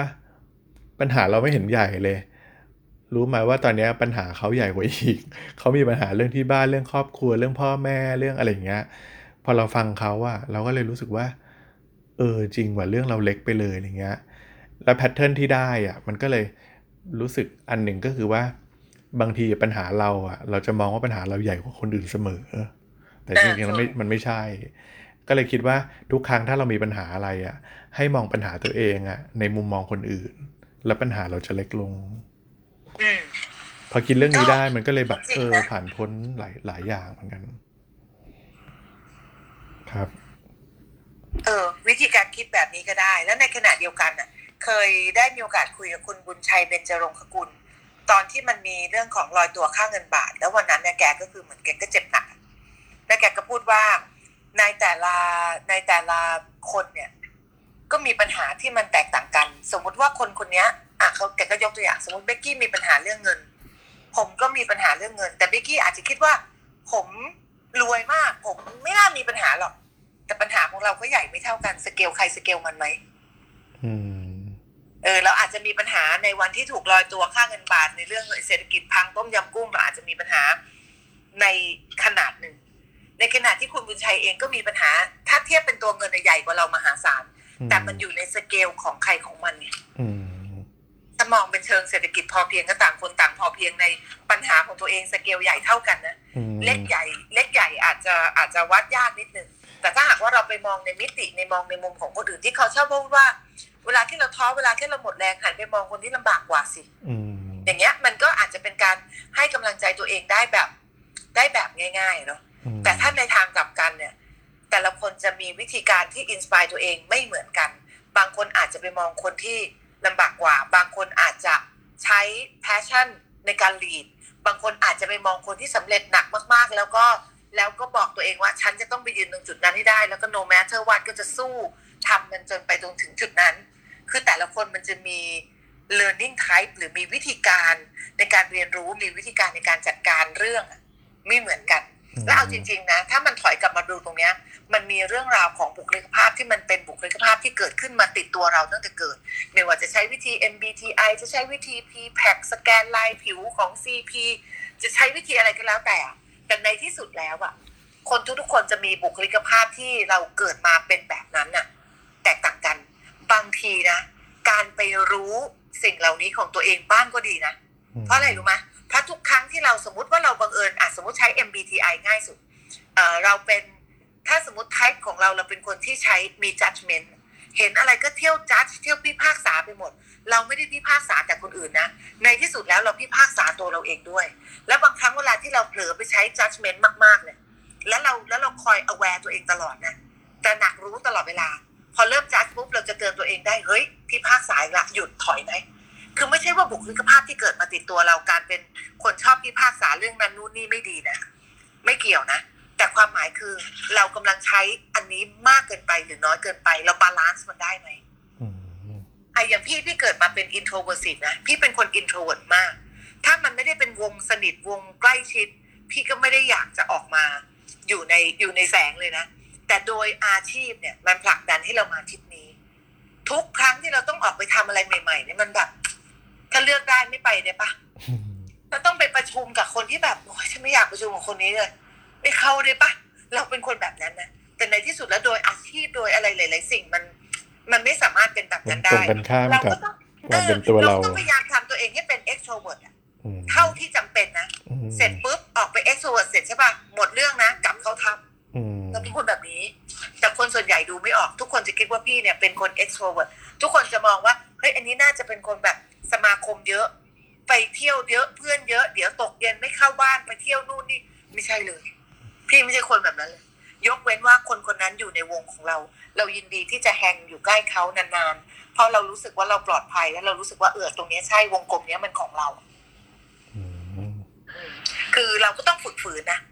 เอายิ่งงานพิธีกรงานนักแสดงเนี้ยแบบเฮ้ยโหมันไม่ใช่เลยนะที่มันจะเป็นตัวเราในฐานะที่เราเป็น introvertแต่พอเราใช้อย่างอื่นกำกับโอกาสมาตั้งคำถามกับตัวเองว่าโอกาสมาคว้าไม่คว้าคว้าละกันทำละกันทำแล้วมันก็ไปต่อเรื่อยๆจากคนที่อยู่ในถ้ำของตัวเองมันก็ค่อยๆออกมาจากถ้ำพอมาเจอแสงมากๆอ่ะสักแสบตากับเขาถ้ำว่ะอย่างเงี้ยแล้วพี่เป็นคนที่ชาร์จ energy ตัวเองด้วยการที่ไม่ได้ไปอยู่ในที่ที่แสงสีเสียงนะแต่เราจะอยู่ในที่ที่อ่ะอยู่คนเดียวอ่านหนังสือหรืออยู่กับเพื่อนที่เรารู้ว่านี่คือวงกลมของเราอ่ะเราไม่ได้รู้สึกว่าไม่สบายตัวในการอยู่รอบคนกลุ่มนี้อะไรเงี้ยเราก็จะอยู่ได้ครับเดี๋ยวทักทายเพื่อนๆที่เข้ามาฟังด้วยตอนนี้ดีกว่ามีคุณจิรภานะครับคุณสุภาธีนะครับคือเรากำลังพูดคุยกันเรื่องวิธีการสร้างกำลังใจทั้งให้ตัวเองและให้คนอื่นด้วยนะในวันที่เรากำลังท้อหรือคนอื่นกำลังท้อนะครับถ้าเกิดว่าใครมีเรื่องราวอะไรที่อยากจะแชร์ยกมือได้นะครับจะได้เอามาพูดคุยแลกเปลี่ยนกันเพราะว่าไม่งั้นเราก็จะคุยกันอยู่แค่สปีกเกอร์เท่านั้นอะไรเงี้ยอยากได้เรื่องใหม่ๆด้วยแล้วจริงๆกลุ่มเนี้ยไม่อยากให้เขินไม่อยากให้แบบว่าดูแบบเพราะว่าจริงๆกลุ่มยังไม่ได้เยอะมากกลุ่มกำลังดีคนไม่เยอะอะไรเงี้ยเรามาแชร์แลกเปลี่ยนทัศนคติแลกเปลี่ยนประสบการณ์กันนะครับมีคุณธนิมนะครับคุณจิรทรัพย์คุณเบนซ์นะครับคุณพิโอน่าคุณโตคุณดวงฤทัยนะครับสวัสดีนะครับคุณจี๊บนะครับถ้าเกิดใครสะดวกอยากแชร์เรื่องราวอะไรก็ยกมือขึ้นมาได้นะครับอาจจะแบบยกมือได้ระหว่างที่เราพูดคุยกันนะครับคุณธรรมรัตน์คุณชยานันท์คุณจิตติภาด้วยนะครับคุณอมเพียงมาแล้ววันนี้คุณอมเพียงจำได้ไหมที่เขาออกแบบของเล่นเด็กใช่ไหมจำได้สวัสดีนะครับคุณอมเพียงวันนี้เราคุยกันถึงเรื่องวิธีการสร้างกำลังใจทั้งให้ตัวเองและให้คนอื่นด้วยในวันที่เรากำลังท้อหรือคนอื่นกำลังท้อเนี่ยเราสร้างกำลังใจให้กันยังไงอะไรเงี้ยก็ถ้าใครมีเรื่องราวที่แบบเคยผ่านอุปสรรคหนักหนาในชีวิตมาแล้วแบบมองย้อนกลับไปว่าว่ะวันนั้นเราผ่านมันมาได้เพราะเหตุเนี่ยอยากให้ลองมาแชร์กันหรือใครที่แบบเคยเจอคนที่รู้สึกว่าเอ้ยเขาท้อมาแล้วเราช่วยให้เขาแบบมีกำลังใจกลับไปด้วยวิธีอะไรแล้วมันได้ผลอะไรเงี้ยลองมาแชร์กันดูก็ได้นะครับคุณพิมพวรรณคุณหลินยังอยู่กับเราไหมเอ่ย สวัสดีครับคุณพิมพวรรณคุณหลินยังอยู่ไหมคือฟังแล้วก็ปัญหาของตัวเองเล็กจังอะไรอย่างเงี้ยแล้วก็คนสวยก็อย่างเงี้ยโอ้โหก็แบบฟังการละเราเหมือนไม่ค่อยมีปัญหาอะไรนะจริงๆมันก็ผ่านอะไรมาพอสมควรนะคะในช่วงโควิดหรือว่าในชีวิตที่ผ่านมานะคะแต่ว่าคืออย่างที่เกิดขึ้นกับตัวเองในส่วนของงานก็คือว่าก็ธุรกิจที่ทำอยู่เป็นธุรกิจที่เกี่ยวกับการท่องเที่ยวโดยตรงดูแลพวกชาวต่างชาตินะท่องเที่ยวที่เดินทางเข้ามาในเมืองไทยใน Southeast Asia ซึ่งก็เจอโควิดไปเนี่ยก็เราก็เงียบสนิทมาเป็นระยะเวลาปีกว่าแล้วแต่ก็มีการต้อง resize ก็ต้องทำในสิ่งที่ต้องทำค่ะเอาคนออกย้ายที่ทำงานลดเงินเดือนโน่นนี่นั้นแต่ว่าทุกวันนี้ก็ยังมองว่าตัวเองก็ยังโชคดีอยู่ที่หนึ่งคือก็บริษัทยังไม่ปิดสองในกรุ๊ปส่วนของกรุ๊ปที่ยังมองเห็นว่าโอเคอย่างคือพอดีที่บริษัทเนี่ยเป็นสาขาของเฮดคอร์เตอร์จะอยู่ที่เดนมาร์กก็จะเป็นบริษัทสัญชาติเดนมาร์กก็เขาก็ยังเห็นว่าโอเคยังมีความจำเป็นอยู่ถึงจะทำตัวให้เล็กๆยังไม่มีเคสเยอะแยะที่จะต้องทำก็ยังไม่คิดถึงขั้นว่าจะแบบให้ปิดตัวลงไปนะหรืออะไรอย่างเงี้ยเพราะฉะนั้นเนี่ยตอนเนี้ยถามว่ามีความเครียดไหมมีความท้อมีอะไรไหมมีแต่ว่าก็จะมองว่ามันก็ยังมีแสงสว่างที่ปลายอุโมงค์ถ้าเราล้มอย่างน้อยก็เดี๋ยวเราก็คงกลับมาได้ก็คืออยู่อย่างมีความหวังแล้วก็พยายามทำในสิ่งที่จะต้องทำช่วงนี้ก็คือ work from home แล้วก็หาความรู้อะไรไปเรื่อยๆมีอะไรใหม่ๆเข้ามามีนวัตกรรมใหม่ๆมีอะไรที่มันเราทำได้ในระหว่างนี้ก็ทำแล้วก็เตรียมตัวไว้ก็น่าจะประมาณนี้ค่ะช่วงนี้หลินทำอะไรเรียนอะไรใหม่ๆบ้างตอนนี้เหรอคะก็ไปเรียนเพราะแบบจริงๆอยากทำร้านขายอยากเปิดร้านแล้วก็แบบอยากทำร้านอะไรเป็นทีเฮาส์อะไรอย่างเงี้ยเพราะฉะนั้นตอนนี้ก็จะไปเรียนแล้วก็แบบคือก็ไม่ได้แบบไปเรียนอะไรเป็นกิจจลักษณะเพียงแต่ว่าแบบเราก็เค้าหาความรู้ระหว่างนี้ว่าแบบอันนี้เราเป็นสิ่งที่เราอยากจะทำในอนาคตมันจะกำไรหรือไม่กำไรหรืออะไรอย่างเงี้ยมันก็คือก็จะทำยังไงให้ตัวเองมีความสุขอยู่เรื่อยๆแล้วก็พยายามไม่ท้อนะเพราะว่าคือถ้าเราท้อเราล้มก็มันที่บริษัทหรือว่าอะไรมันก็ยังมีคนที่คือเขาก็ยังต้อง rely on เราอยู่หรืออะไรอย่างเงี้ยค่ะเพราะฉะนั้นก็ไม่ท้อแล้วก็จะไม่ล้มและถึงถ้าล้มเราก็จะลุกขึ้นมาใหม่นั่นเองเราก็ต้องทำตัวเองให้แข็งแรง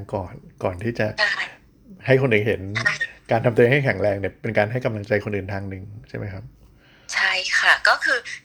ถ้าเราแข็งแรงด้วยตัวเราเองก่อนเนี่ยเขาก็จะมองว่าโอเคเราเข้มแข็งเนาะเป็นที่พึ่งของเขาได้แต่จะพึ่งได้หรือไม่ได้เนี่ยอีกเรื่องนึงแล้วเวลาที่เขาท้อหรือว่าต้องการกำลังใจหรือว่าแบบบางคนที่มาปรึกษาแล้วก็ในเรื่องอารมณ์หรืออะไรอย่างเงี้ยก็แบบส่วนใหญ่จะบอกให้เขาค่อยๆคือก็ไม่ห้ามว่าเขาจะเศร้าเสียใจหรืออะไรอย่างเงี้ยนะแต่ว่าจะบอกให้เขา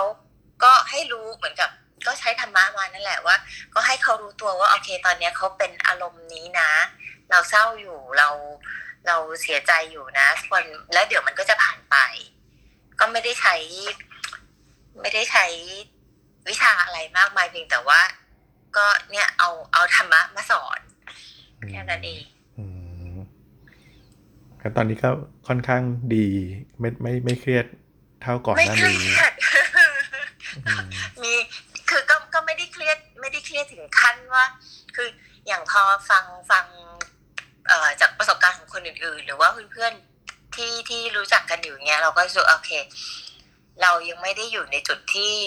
แย่ขนาดนั้นเราควรจะต้องหาทางและหาลู่ทางให้มันปรับขึ้นมาแล้วก็เราก็ดันตัวเองขึ้นมาให้ได้ก็ไม่ใช่ว่าแบบนั่งรอความหวังเฉยๆแต่ก็ต้องพยายาม เพื่อตัวเองแล้วก็เพื่อคนอื่นๆด้วยค่ะครับขอบคุณมากเลยมีคุณอมเพียงนะครับเมื่อกี้คุณอมเพียงกดยกมืออยากแชร์เรื่องราวเกี่ยวกับเรื่องการสร้างกำลังใจใช่ไหมครับเชิญได้เลยนะครับสวัสดีค่ะสวัสดีพี่ทุกคนค่ะครับก็เมื่อกี้มาฟังทันคุณหลินพูดว่าทำธุรกิจท่องเที่ยวใช่ไหมคะแต่ว่าอมเพียงมันอาจจะไม่ได้ฟังตอนแรกว่าทำเกี่ยวกับอะไรคือว่าอมเพียงอ่ะเป็น Miss Tourism World อะค่ะเป็นคือมันจะเป็นโปรเจกต์ของปีที่แล้วที่เขาเป็นทูตการท่องเที่ยวและกีฬาประจำจังหวัดทั้ง77จังหวัดอะค่ะก็จะมีคอนแทคเพื่อนๆทั้ง77จังหวัดถ้าเกิดว่าอยากให้ช่วยโปรโมทหรือว่าให้ช่วยทำอะไรก็ยินดีนะคะขอบคุณมากเลยค่ะค่ะแล้วก็เร็วๆนี้ก็จะมีแบบว่าเป็นทูตการท่องเที่ยวประจำเขตแต่ละเขตในกรุงเทพมหานครด้วยก็ถ้าอยากให้ช่วยลงโปรโมทอะไรก็แจ้งได้เลยค่ะเดี๋ยวหนูแบบบอกน้องหรือว่าใครทำธุรกิจอะไรแบบอยากให้ช่วยลงหรืออยากให้ช่วยไปรีวิวอะไรอย่างเงี้ยก็คือพวกหนูช่วยเต็มที่ค่ะอันนี้นอกจากสร้างกำลังใจให้คนอื่นแล้วเนี่ยยังแบบช่วยซัพพอร์ตเต็มที่เพราะว่าเต็มที่ค่ะคุยกันกับน้องๆว่าเหมือนกันว่าแบบคือเข้าใจว่าโควิดอะทำให้สถานการณ์การท่องเที่ยวมันอาจจะซบเซาลงไปบ้างอะไรอย่างเงี้ยค่ะก็พวกหนูก็เหมือนเป็นตัวแทนเนาะเป็นทูตการท่องเที่ยวอะไรอย่างเงี้ยค่ะก็ยินดีช่วยเหลือทุกคนค่ะเหมือนเราช่วยในด้านไหนได้เราก็พยายามแบบยื่นมือเข้าไปเนาะตอนนี้การท่องเที่ยวค่อนข้างน่าเป็นห่วงจริงๆแหละใช่แล้วก็อยากจะบอกว่าห้องนี้คือให้พลังกลับไปเยอะมากหลังจากครั้งที่แล้วที่แบบมาฟังแล้วก็เหมือนพอได้แชร์แล้วก็ได้ฟังแบบจากทุกๆคนอะไรอย่างเงี้ยค่ะก็รู้สึกว่าตัวเองแบบสามารถบูสต์พลังตัวเองขึ้นได้เยอะเลยมาชาร์จแบตเป็นห้องชาร์จแบตใช่ค่ะก็ความตั้งใจก็คือตั้งชื่อว่าเป็น Energy Room นะครับเป็น Energy Club แบตหมดก็มาชาร์จที่นี่ จริงๆข้อดีของกลุ่มที่มันยังไม่ใหญ่มากอ่ะมันก็อย่างเงี้ยคือเวลามีอะไรเราก็แบบมาพูดคุยมาแบบแชร์กันได้อะไรเงี้ยคือแต่แบบถ้าใหญ่มากๆหรือสปีกเกอร์เยอะอาจจะแย่งกันพูดแล้วจับประเด็นไม่ค่อยได้อะไรเงี้ยนะครับเดี๋ยวเมื่อกี้เห็นระหว่างนี้เผื่อคุณอมเพียงมีอะไรทดไปก่อนแป๊บนึงเชิญคุณชยานันท์คุณปลาเหมือนจะมีประเด็นอะไรมาแชร์สวัสดีค่ะพี่โรเจอร์สวัสดีทุกท่านเลยค่ะแวะมาทักทายก่อนนอนกับเขาที่แล้วเราแชร์เรื่องลูกไปแล้วครับพี่โรเจอร์คนนี้ก็พอดีเห็นหัวข้อเนาะเกี่ยวกับเรื่องสร้างกำลังใจก็เลยนึกถึง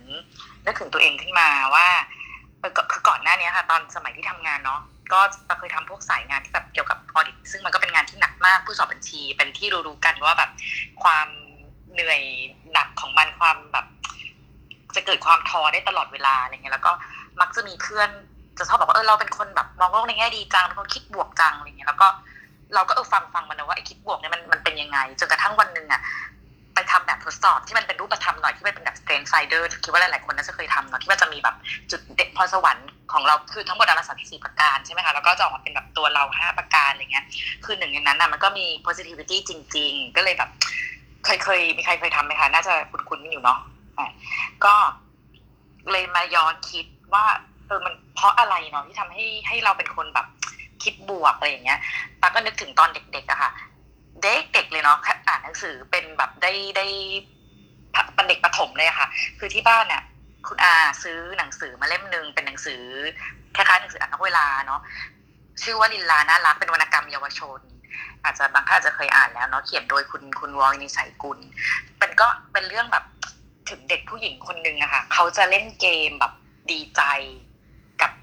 คือชีวิตตอนเด็กๆเขามีความลำบากเหมือนแบบจริงๆคุณพ่อคุณแม่ของลินลาเกิดมาในบ้านที่เป็นผู้ดีมีเงินแต่พอดีคุณแม่ไปแต่งงานกับคุณพ่อซึ่งเป็นคุณครูชนบทนู่นนี่อะไรเงี้ยทำให้ชีวิตในตอนเด็กเขาลำบากแล้วพ่อแม่เขาว่าสอนดีมากสอนให้เขาคิดถึงแบบให้เล่นเกมดีใจเวลาที่เขาแบบไปเจอเรื่องที่ไม่ดีมันมีข้อดีอะไรบ้างจากสิ่งเหล่านั้นอะไรคือมันก็เป็นวิธีการคิดในแบบเด็กๆอ่ะทีนี้ตอนที่คือพ่อแม่เขาก็เสียไปแล้วเขาก็ต้องมาอยู่กับน้าสาวซึ่งน้าสาวเนี่ยก็ไม่ค่อยชอบเด็กแล้วก็คือมีความโกรธแค้นกับ พ่อแม่แต่หนหลังเพราะว่าพ่อแม่แบบเหมือนหนีจากบ้านไปอะไรอย่างเงี้ยค่ะลินลาคือเขาตอนที่เขาย้ายมาอยู่บ้านน้าใหม่นะจะแบบงงมากว่าเด็กคนนี้มันชอบพูดคำว่าหนูดีใจที่อะไรเงี้ยเวลาพอเจออะไรเขาก็จะนิ่งนิดนึงหนูดีใจที่แล้วก็พูดมาหนูดีใจที่อะไรเงี้ยคือทุกเรื่องอะไรเงี้ยค่ะก็เลยคิดว่าพอเราอ่านแบบอันเนี้ยมาตั้งแต่เด็กเราก็เลยฝึกคิดเราก็จะไม่เป็นไรเนาะพอเวลามันมีเรื่องอะไรปุ๊บเราจะคิดทันทีเลยค่ะมันยังมีข้อดีข้อนี้อย่างบางทีแบบขับรถไปชนหรืออะไรอย่างเงี้ยแล้วก็ดีเนาะอย่างน้อยก็ทำให้เราแบบนู่นนี่นั่นอะไรเงี้ยก็คือจะพยายามคิดอย่างนี้ทุกครั้งเรื่อยไปเสมอจนมันติดเป็นตัวเองเป็นความแบบคิดบวกในตัวเองเนี่ยก็เลยคิดว่าถ้าสิ่งเนี้ยมันพอที่จะสร้างกำลังใจหรือว่าให้กับทั้งตัวเองให้กับคนอื่นในวันที่เราไปเจอเรื่องอะไรมากมายอย่างเงี้ยมันก็น่าจะเป็นประโยชน์ก็เลยแบบลองมาแชร์ค่ะหรือว่าใครที่มีลูกเล็กอะไรเงี้ยลองให้แบบคือถ้าบางทีเราไปสอนเขาอะด้วยศัพท์ยากๆอะมันก็เด็กก็ฟังไม่อินเนาะแต่ถ้าเกิดเราลองแบบเล่นเหมือนเด็กคนนี้ค่ะหนูดีใจที่อะไรอย่างเงี้ยมันก็น่าจะแบบทำให้เด็กๆอะค่ะเขาเริ่มเขาคิดได้อะไรเงี้ยโอ้คือแบบอยากให้อ่านจริงเรื่องนี้คือแบบอ่านไปแบบบางทีน้ำตาจะไหลเลยค่ะตอนที่แบบตอนที่คุณแม่เขาเสียแบบหรือว่าตอนที่เขาเป็นเรื่องแบบที่มันใหญ่ๆในชีวิตเขาอะบางครั้งพอเขาหนูดีใจที่แล้วเด็กเขาคิดไม่ออกแบบพอเม้มปากน้ำตาเขาแบบมันจะหยดนี่คือแค่เป็นตัวหนังสือนะเราอ่านตามแล้วยังรู้สึกว่าโอ๊ยตายแบบจิตใจมนุษย์นี่มันที่สุดจริงๆอย่างเงี้ยค่ะก็อยากมาแชร์เรื่องนี้เนาะเผื่อว่าให้เป็นกำลังใจกับคนที่ฟังหรือว่าเราสามารถเอาไปใช้ได้ค่ะประมาณนี้มันเหมือนกับว่าเรื่องที่คุณปาเล่าอ่ะก็คือเป็นการทำให้เห็นว่าทำให้ฝึกตัวเองให้เห็นว่าในทุกความโชคร้ายมันมีความโชคดีอยู่ใช่ในทุกปัญหาทุกอุปสรรคมันจะต้องแบบ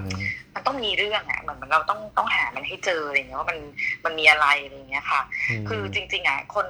คือบางทีเขาพูดว่าโรคสวยหรือเปล่ามันก็มีความก้ำกึ่งอยู่เนาะบางทีโรคสวยเกินไปมันก็คิดแล้วมันก็ไม่แตกอ่ะจริงๆชอบที่พี่เบกกี้เล่ามากเลยที่แบบที่บอกว่าอยู่ในม้าหมุนเนี่ยเจอคนแบบนั้นบางทีเรามีจิตใจที่อยากจะช่วยเนาะแต่ว่าเขายังวนอยู่อ่ะเขาก็เยสแบบอะไรอย่างเงี้ยคือเหมือนกับไม่หลุดพ้นอะไรอย่างเงี้ยมันก็มีเยอะเหมือนกันบางครั้งให้กำลังใจอ่ะก็บางทีมันก็ไม่ค่อยชอบคำว่าสู้ๆแล้วแต่ก็ไม่รู้จะมีคำอะไรที่ดีกว่านี้นึกออกไหมจะนึกออกไหมบางทีเราไม่อยากพูดคำว่าสู้ๆเลยเนาะใช่ค่ะสู้ๆเป็นคำที่ไม่ควรพูดที่สุดแล้วอ่ะยกเว้นว่าเราพูดกับคนปกติที่เขาเป็นคนที่แบบจิตยังโอเคอยู่เฮ้ยสู้ๆนะอย่างเงี้ยได้แต่ไม่ใช่คนที่กำลังอยู่ในจิตที่อ่อนเพราะว่าเขาบอกว่าก็หมดแรงอยู่นี่ไงจะให้สู้กับอะไรสู้กับอะไรพร้อมใช่ใช่แล้วบางทีคนกลุ่มนี้เราอาจจะต้อง challenge เขาในบางอย่างว่าไม่ให้เขากระเถิบออกมาจากตรงนั้นหรือพยายามหมุนม้าหมุนก็ให้ช้าลงหรือออกมาจากม้าหมุนได้จะดีงามมากต้องชาแล้วเขาถูกเราไปเชื่ออย่างที่พี่บอกเลยนะเรื่องการพบแพทย์อ่ะคือบางครั้งมันเป็นเรื่องของสารเคมีในสมองจริงๆเพราะว่าคนรอบตัวอย่างที่ทำงานเก่าอ่ะไม่เคยรู้เนี่ยแต่ว่าพอคุยไปคุยมาอ้าวคนนั้นก็มีไปหาหมอคนนี้ก็ไปหาหมอคือจริงๆมันเป็นเรื่องปกติมากเขาไปหาเป็นโคมคือแบบมันไม่ใช่เรื่องว่าเป็นคุณแบบเป็นจิตเวชหรืออะไรอย่างนี้หรือเปล่าแต่จริงๆมันเป็น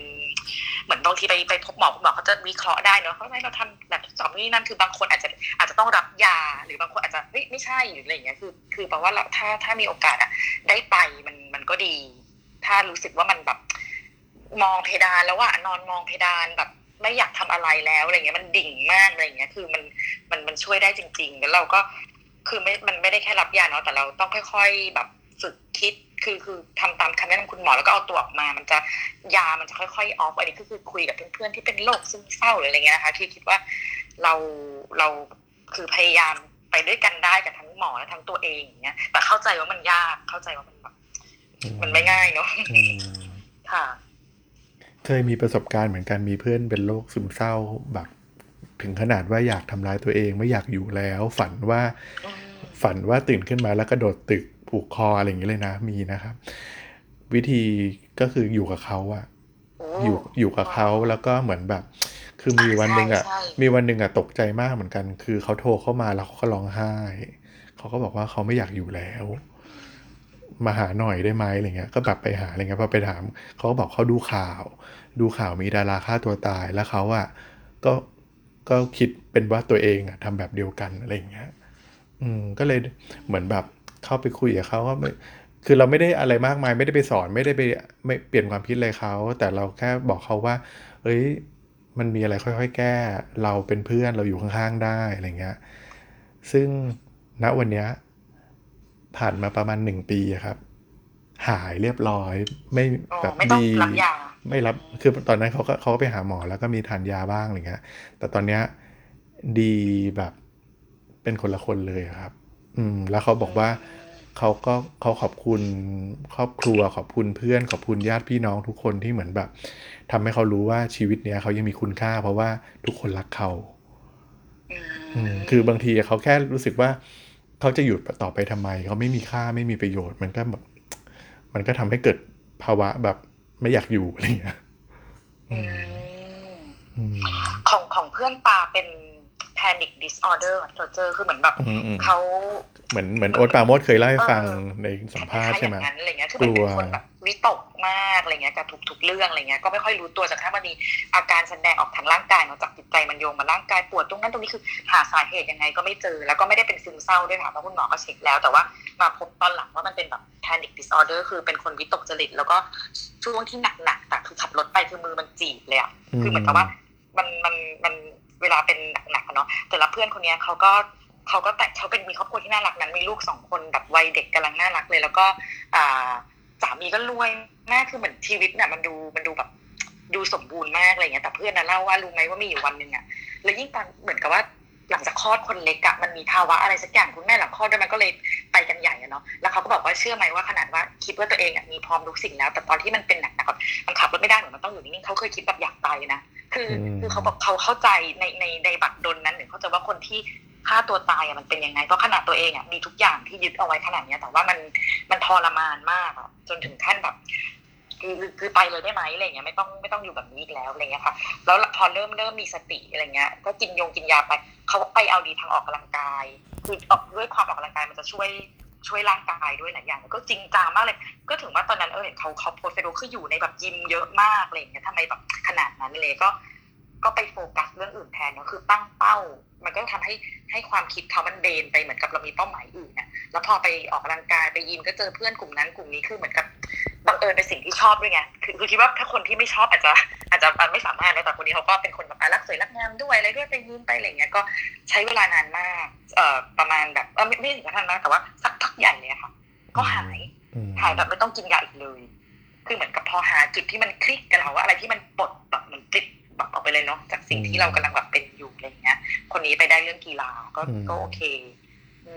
ถ้ามันแก้ตรงจุดปุ๊บมันก็หายเลยใช่ไหมแก้ตรงจุดใช่ได้สุขภาพได้อะไรคืนมาอะไรเงี้ยค่ะจริงๆการออกกำลังกายก็เป็นทางหนึ่งใช่ไหมครับเป็นทางหนึ่งในการทำให้แบบคิดว่าออกกำลังกายใช่คือออกกำลังกายยังไงเนี่ยมันก็ดีกับสุขภาพอยู่แล้วเนาะแล้วคิดแล้วตาคิดว่ากายใจมันค่อนข้างเชื่อมโยงกันนะทันทีที่กายแข็งแรงใจมันแบบยังไงกายแข็งแรงมันได้ประโยชน์ไว้ก่อนอ่ะคือมันอาจจะไม่ได้เป็นทางแก้แบบเป็นผลลัพธ์ต่อโดยตรงต่อกันนะแต่คิดว่าอย่างน้อยมันทำให้เราแบบว่าเหมือนมีสมาธิหรือว่าจดจ่อกับสิ่งอื่นไม่ฟุ้งอ่ะอะไรอย่างเงี้ยบางทีเราก็แบบเทรนเนอร์บอกคือเราไม่มีเวลาคิดอื่นเลยเนาะสมมติว่าเทรนเนอร์เอาฟาดเข้าไปเอาตีเอาเปลี่ยนทานอยากจะแบบอีเทรนเนอร์มาทำเองมาอะไรอย่างเงี้ยเพื่อนบอกอะไรเงี้ยมันเหมือน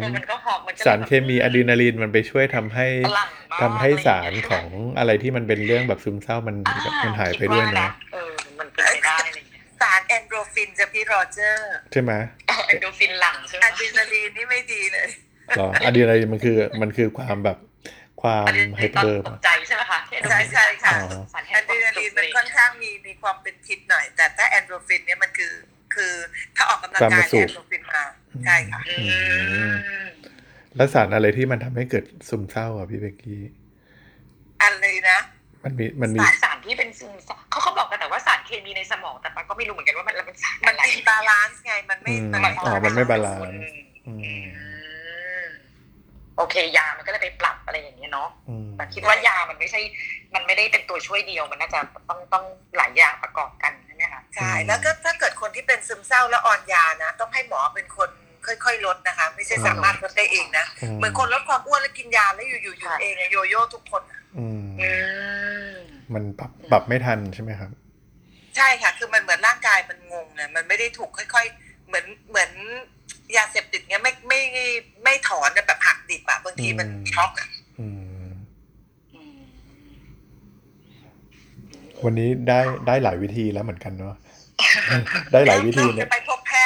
ในการสร้างกำลังใจให้ตัวเองให้คนอื่นนั่นแหละเรื่องของการแบบอยู่นิ่งๆเฉยๆการเอาตัวเองออกมาจากการมองปัญหาตัวเองอย่างเงี้ยหรือการมองว่าคนอื่นแบบเขาแย่กว่าเราอีกอย่างเงี้ยหรือเมื่อกี้ที่คุณปาแชร์ว่าการพูดการแบบนึกในมุมที่มันแบบเอ้ยดีใจที่ยังอย่างนู้นอย่างนี้ก็มีหลายวิธีนะวันนี้จริงๆแบบเอามาลิสต์เป็นแบบเป็นวิธีได้เนาะใครมีวิธีอื่นๆแชร์มาได้นะครับต้องหามือทำอินโฟกราฟิกนะพี่โรเจอร์อะไรนะมือทำอินโฟกราฟิกใช่ไหมว่าเขาแชร์อะไรเงี้ยนี่แหละทำได้นะเหมือนกับว่าสารพัดวิธีสร้างกำลังใจให้ตัวเองและคนอื่นมันมีวิธีไหนได้อีกบ้างอย่างเงี้ยค่ะเลยขอบคุณคลับนี้มากๆเลยค่ะคือมาแล้วก็อุ่นใจดีเนาะแล้วก็อย่างที่พี่โรเจอร์บอกคนไม่เยอะดีมันแบบมีความแบบเป็นกันเองค่ะไม่พอคนไม่เยอะเราก็แบบไม่เขินคนเยอะเราก็ไม่รู้ใช่เราก็จัดการคนเยอะนี่คือก็จะมองไม่ทั่วว่ามีใครบ้างหรือเปล่าอะไรเงี้ยเนาะแต่จริงๆคนไม่เยอะอ่ะจริงๆอยากให้ทุกคนมาแชร์กันนะอยากฟังว่าคนที่นั่งฟังอยู่อ่ะมีความคิดเห็นยังไงไหมหรือแบบมีเรื่องอะไรที่แบบคิดอะไรมันอาจจะมีวิธีอื่นๆอีกมากมายก็ได้ถ้าแบบเกิดการแชร์กันขึ้นมาอะไรเงี้ยครับเราก็จะรอว่าถ้าใครยกมือเราก็จะเชิญมาแชร์นะครับแต่ถ้าใครยังไม่ยกมือเราก็คุยกันไปก่อน คุณอมเพียงเมื่อกี้เหมือนมีอะไรเพิ่มเติมไหมครับมันพอดีเมื่อกี้คุณปลาเข้ามาก็เลยเชิญคุณปลาพูดค่ะไม่มีค่ะแค่จะบอกว่าคือก่อนหน้าเนี้ยก็เหมือนแบบก็มีปัญหาเรื่องเครียดๆอะไรอย่างเงี้ยค่ะแต่ว่าพอได้มาแชร์หรือว่ามาฟังกำลังใจในห้องนี้ก็รู้สึกว่ามีพลังขึ้นเยอะเพราะว่าจากอาทิตย์หนึ่งที่เราแบบไม่ได้คุยกันคือตัวพี่เองก็รู้สึกว่าตัวเองแบบเหมือนมีพลังขึ้นมาเยอะขึ้นหลังจากที่ได้คุยกับพี่ๆแล้วก็เหมือนแบบได้วันนั้นมีอาจารย์ใช่ไหมคะที่บอกว่าแบบมีกิจกรรมกับเด็กอะไรเงี้ยแล้วก็เหมือนจริงๆพี่เองน่าจะเหมือนหาตัวเองเจอนิดนึงมากกว่าว่าแบบจริงๆแล้วคือความสุขที่เกิดขึ้นกับตัวเองอ่ะก็คือการที่แบบได้ให้กำลังใจคนอื่นได้ทำเพื่อคนอื่นอะไรเงี้ยค่ะก็เลยจริงๆห้องนี้ก็คือเติมพลังให้เยอะเลยค่ะประมาณนี้แค่ที่อยากแชร์วันนี้ค่ะครับดีจังเลยได้ยินอย่างนี้ เหมือนกับว่ามันก็บรรลุเป้าหมายนิดนึงว่าเราอยากสร้างห้องขึ้นมาเพราะว่าเราก็เห็นว่าทุกวันนี้คนเครียดกันเยอะมีปัญหาเยอะมีแบบท้อแท้กันมีการแบบอะไรเงี้ยเราก็เหมือนแบบอยากมีให้มีห้องเล็กๆห้องนึงที่เหมือนแบบมาชาร์จจริงๆอ่ะผมมีลิสต์ประเด็นไว้ค่อนข้างเยอะเหมือนกันนะก็ลิสต์ไปให้พี่เบกกี้คุณจูนช่วยกันดูว่าเรื่องไหนน่าควรพูดอะไรเงี้ยจริงๆอ่ะวันนี้ที่จะเรื่องนี้ขึ้นมาเลือกมาจากหลายๆเรื่องที่ลิสต์เอาไว้ด้วยครับก็คือแบบพูดเรื่องไหนก่อนดีอะไรเงี้ยเพราะว่าจริงๆมันมีหลายเรื่องน่าพูดน่าเอามาคุยอะไรเงี้ยเดี๋ยวติดตามกันไปเรื่อยๆเพราะว่าวันอื่นๆถ้ามีโอกาสมันก็จะมีประเด็นแต่ว่าประเด็นแต่ละประเด็นมันก็จะเบสออนในเรื่องนี้เรื่องของการแบบชาร์จ energy ให้กันชาร์จให้ตัวเองด้วยชาร์จให้คนอื่นด้วยอะไรเงี้ยครับ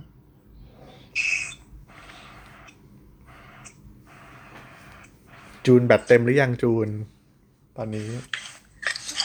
ได้จ้าแบตเต็มค่ะ เป็นคนที่ชาร์จแบตไวแป๊บเดียวก็เต็มแล้วใช้ fast charge หรือเปล่าใช้fast charge ใช้แล้วเพราะว่าวันที่คุยกันกับพี่เบกกี้กับคุณจูนก็บอกว่ามันจริงๆเหมือนคนเรามันก็เหมือนโทรศัพท์มือถือแหละก็คือเวลาใช้นานๆแล้วเราไม่ได้ชาร์จอ่ะมันก็จะแบตอ่อนพอแบตอ่อนมันก็ต้องหาวิธีเติมยังไงให้เหมือนแบบบางทีเราชาร์จตัวเองไม่ได้เราก็ต้องหา power bank มาชาร์จให้หาปลั๊กไฟมาเสียบชาร์จอะไรเงี้ยซึ่งแหล่งพลังงานมันมีอยู่ทั่วไปเราก็เหมือนแบบไปรวบรวมแหล่งพลังงานหลายๆแหล่งมาแล้วก็เอามาแบบแชร์กันเนาะจริงๆพลังงานแต่ละคนมันแบ่งให้กันได้จริงๆนะหรือบางครั้งนะพี่นะเป็นอีกอย่างหนึ่งว่าเวลาอะไรกว่าเวลาที่รู้สึกอะไรที่แบบวันนี้เอาไงดีชีวิตมันอ้วนอะไรก็ไม่รู้ยุ่งวุ่นวายไปหมดเลยพี่จะชอบไปหาอ่านคำอะไรดีๆสมัยก่อนจะชอบซื้อหนังสือพวกนี้เก็บไว้แต่เดี๋ยวนี้ง่ายมากเลยคีย์แบบเข้าไปใน Google แล้วก็คีย์หาโค้ดดีๆอ่านอ่ะ คือเหมือนอย่างที่บอกเหมือนแบบพอเราเจอหนังสือเล่มเดียวชีวิตไม่ยากถ้าตั้งโจทย์ง่ายคือแค่ชื่อเรื่องมันก็อินสไปร์เราได้แล้วพาเราไปต่อได้แล้วอ่ะเดี๋ยวนี้ก็จะชอบอ่านอะไรพวกอย่างเงี้ยค่ะเจอคำอะไรดีๆก็เก็บไว้อะไรเงี้ยอันเนี้ยเมื่อกี้คีย์เล่นๆน่ะพอเกี่ยวกับเรื่องของซึมเศร้าทุกคนพูดเรื่องของซึมเศร้าเขาบอกว่าบางครั้งที่แย่ที่สุดที่เราจะอยู่อ่ะก็คืออยู่ในหัวของตัวเองนะคือเขาใช้คำว่า sometimes the worst place you can be is in your own head คือบางทีเราก็จมวนเวียนอยู่กับความคิดแล้วเราก็ดันไปอยู่ในนั้นนานมากเลยมันเป็นที่ที่ไม่ควรอยู่ที่สุดแล้วอ่ะแล้วมันต้องเหมือนกับสวิตช์หรือเปลี่ยนจุดที่ตัวเองยืนอยู่อ่ะถ้าสมมติเราอยู่ในหัวเราเยอะและอีหัวนี้ไม่ได้พาเราไปไหนเลยพาเราไปแต่เรื่องเศร้าๆเนี่ยเปลี่ยนไปดูหนังตลกบ้างก็ได้ดูอะไรก็ได้ร้องเพลงหรือทำอะไรก็ได้ให้มันเหมือนกับแบบไม่อยู่ในที่เดิมตรงนั้นอ่ะบางทีมันเจอคำอย่างเงี้ยมันก็อินสไปร์เราเหมือนกันนะว่ะจริงด้วยอะไรเงี้ยชอบอ่านแล้วก็เอามาคิดเอามาแบบประโยคเดียวพอคือเขาบอกคนไทยอ่านหนังสือไม่ถึง8บรรทัดเลยเนาะสวัสดีอ่านบรรทัดเดียวก็รู้เรื่องสวัสดีพี่นิกด้วยนะคะพี่นิกเข้ามาฟังพวกเราด้วยพี่นิกวิเชียรเลิศไพศาลพี่นิกครับวันนี้เราคุยกันเราตั้งกลุ่มขึ้นมาเป็นกลุ่มเล็กๆเป็นกลุ่มสำหรับชาร์จพลังงานให้กันชาร์จพลังดีๆให้กันเป็น Energy Club อะไรเงี้ยครับวันนี้เราจัดกันมาเป็นครั้งที่3แล้วก็ครั้งแรกเราพูดถึงเรื่องความมหัศจรรย์ในชีวิตที่เคยเกิดขึ้นกับคุณ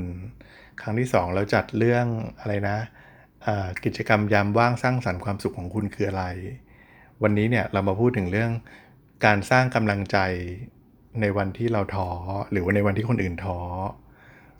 ใครที่มีวิธีอะไรแบบมันก็จะมีการแบบมองปัญหาตัวเองเป็นปัญหาคนอื่นหรือว่าพยายามแบบหาวิธีทำอย่างอื่นไปอะไรเงี้ยวันนี้เราก็มาแชร์กันหลายเรื่องแล้วตั้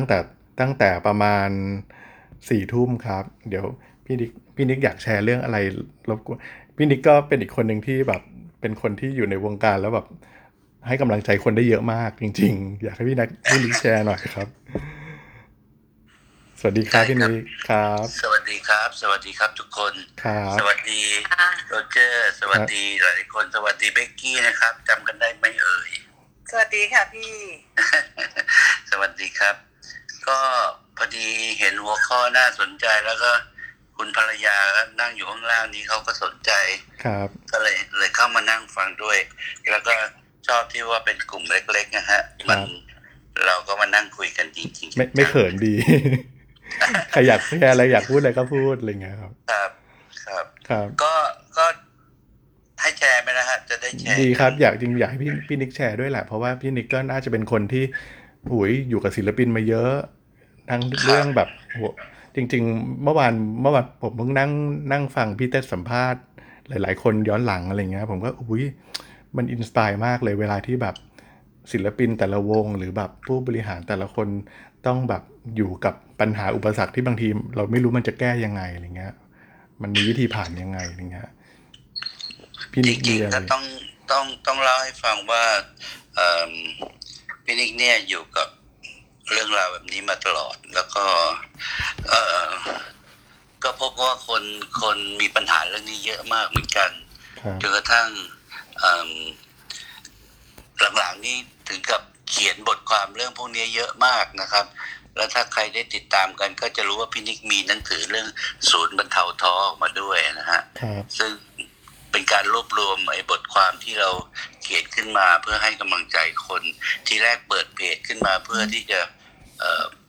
กล่าวว่าจะไว้โปรโมทผลงานศิลปินในสังกัดอะไรเงี้ยแต่ปรากฏว่าเรื่องราวที่เข้ามาหลังไมค์ต่างๆมันเป็นเรื่องนี้หมดเลยก็เลยพยายามไฟล์เอาว่าเวลาคนเราท้อเนี่ยมันต้องแก้ไขยังไงทีนี้เนี่ยพี่นิกมีวิธีมองแบบลักษณะแนวคิดแบบ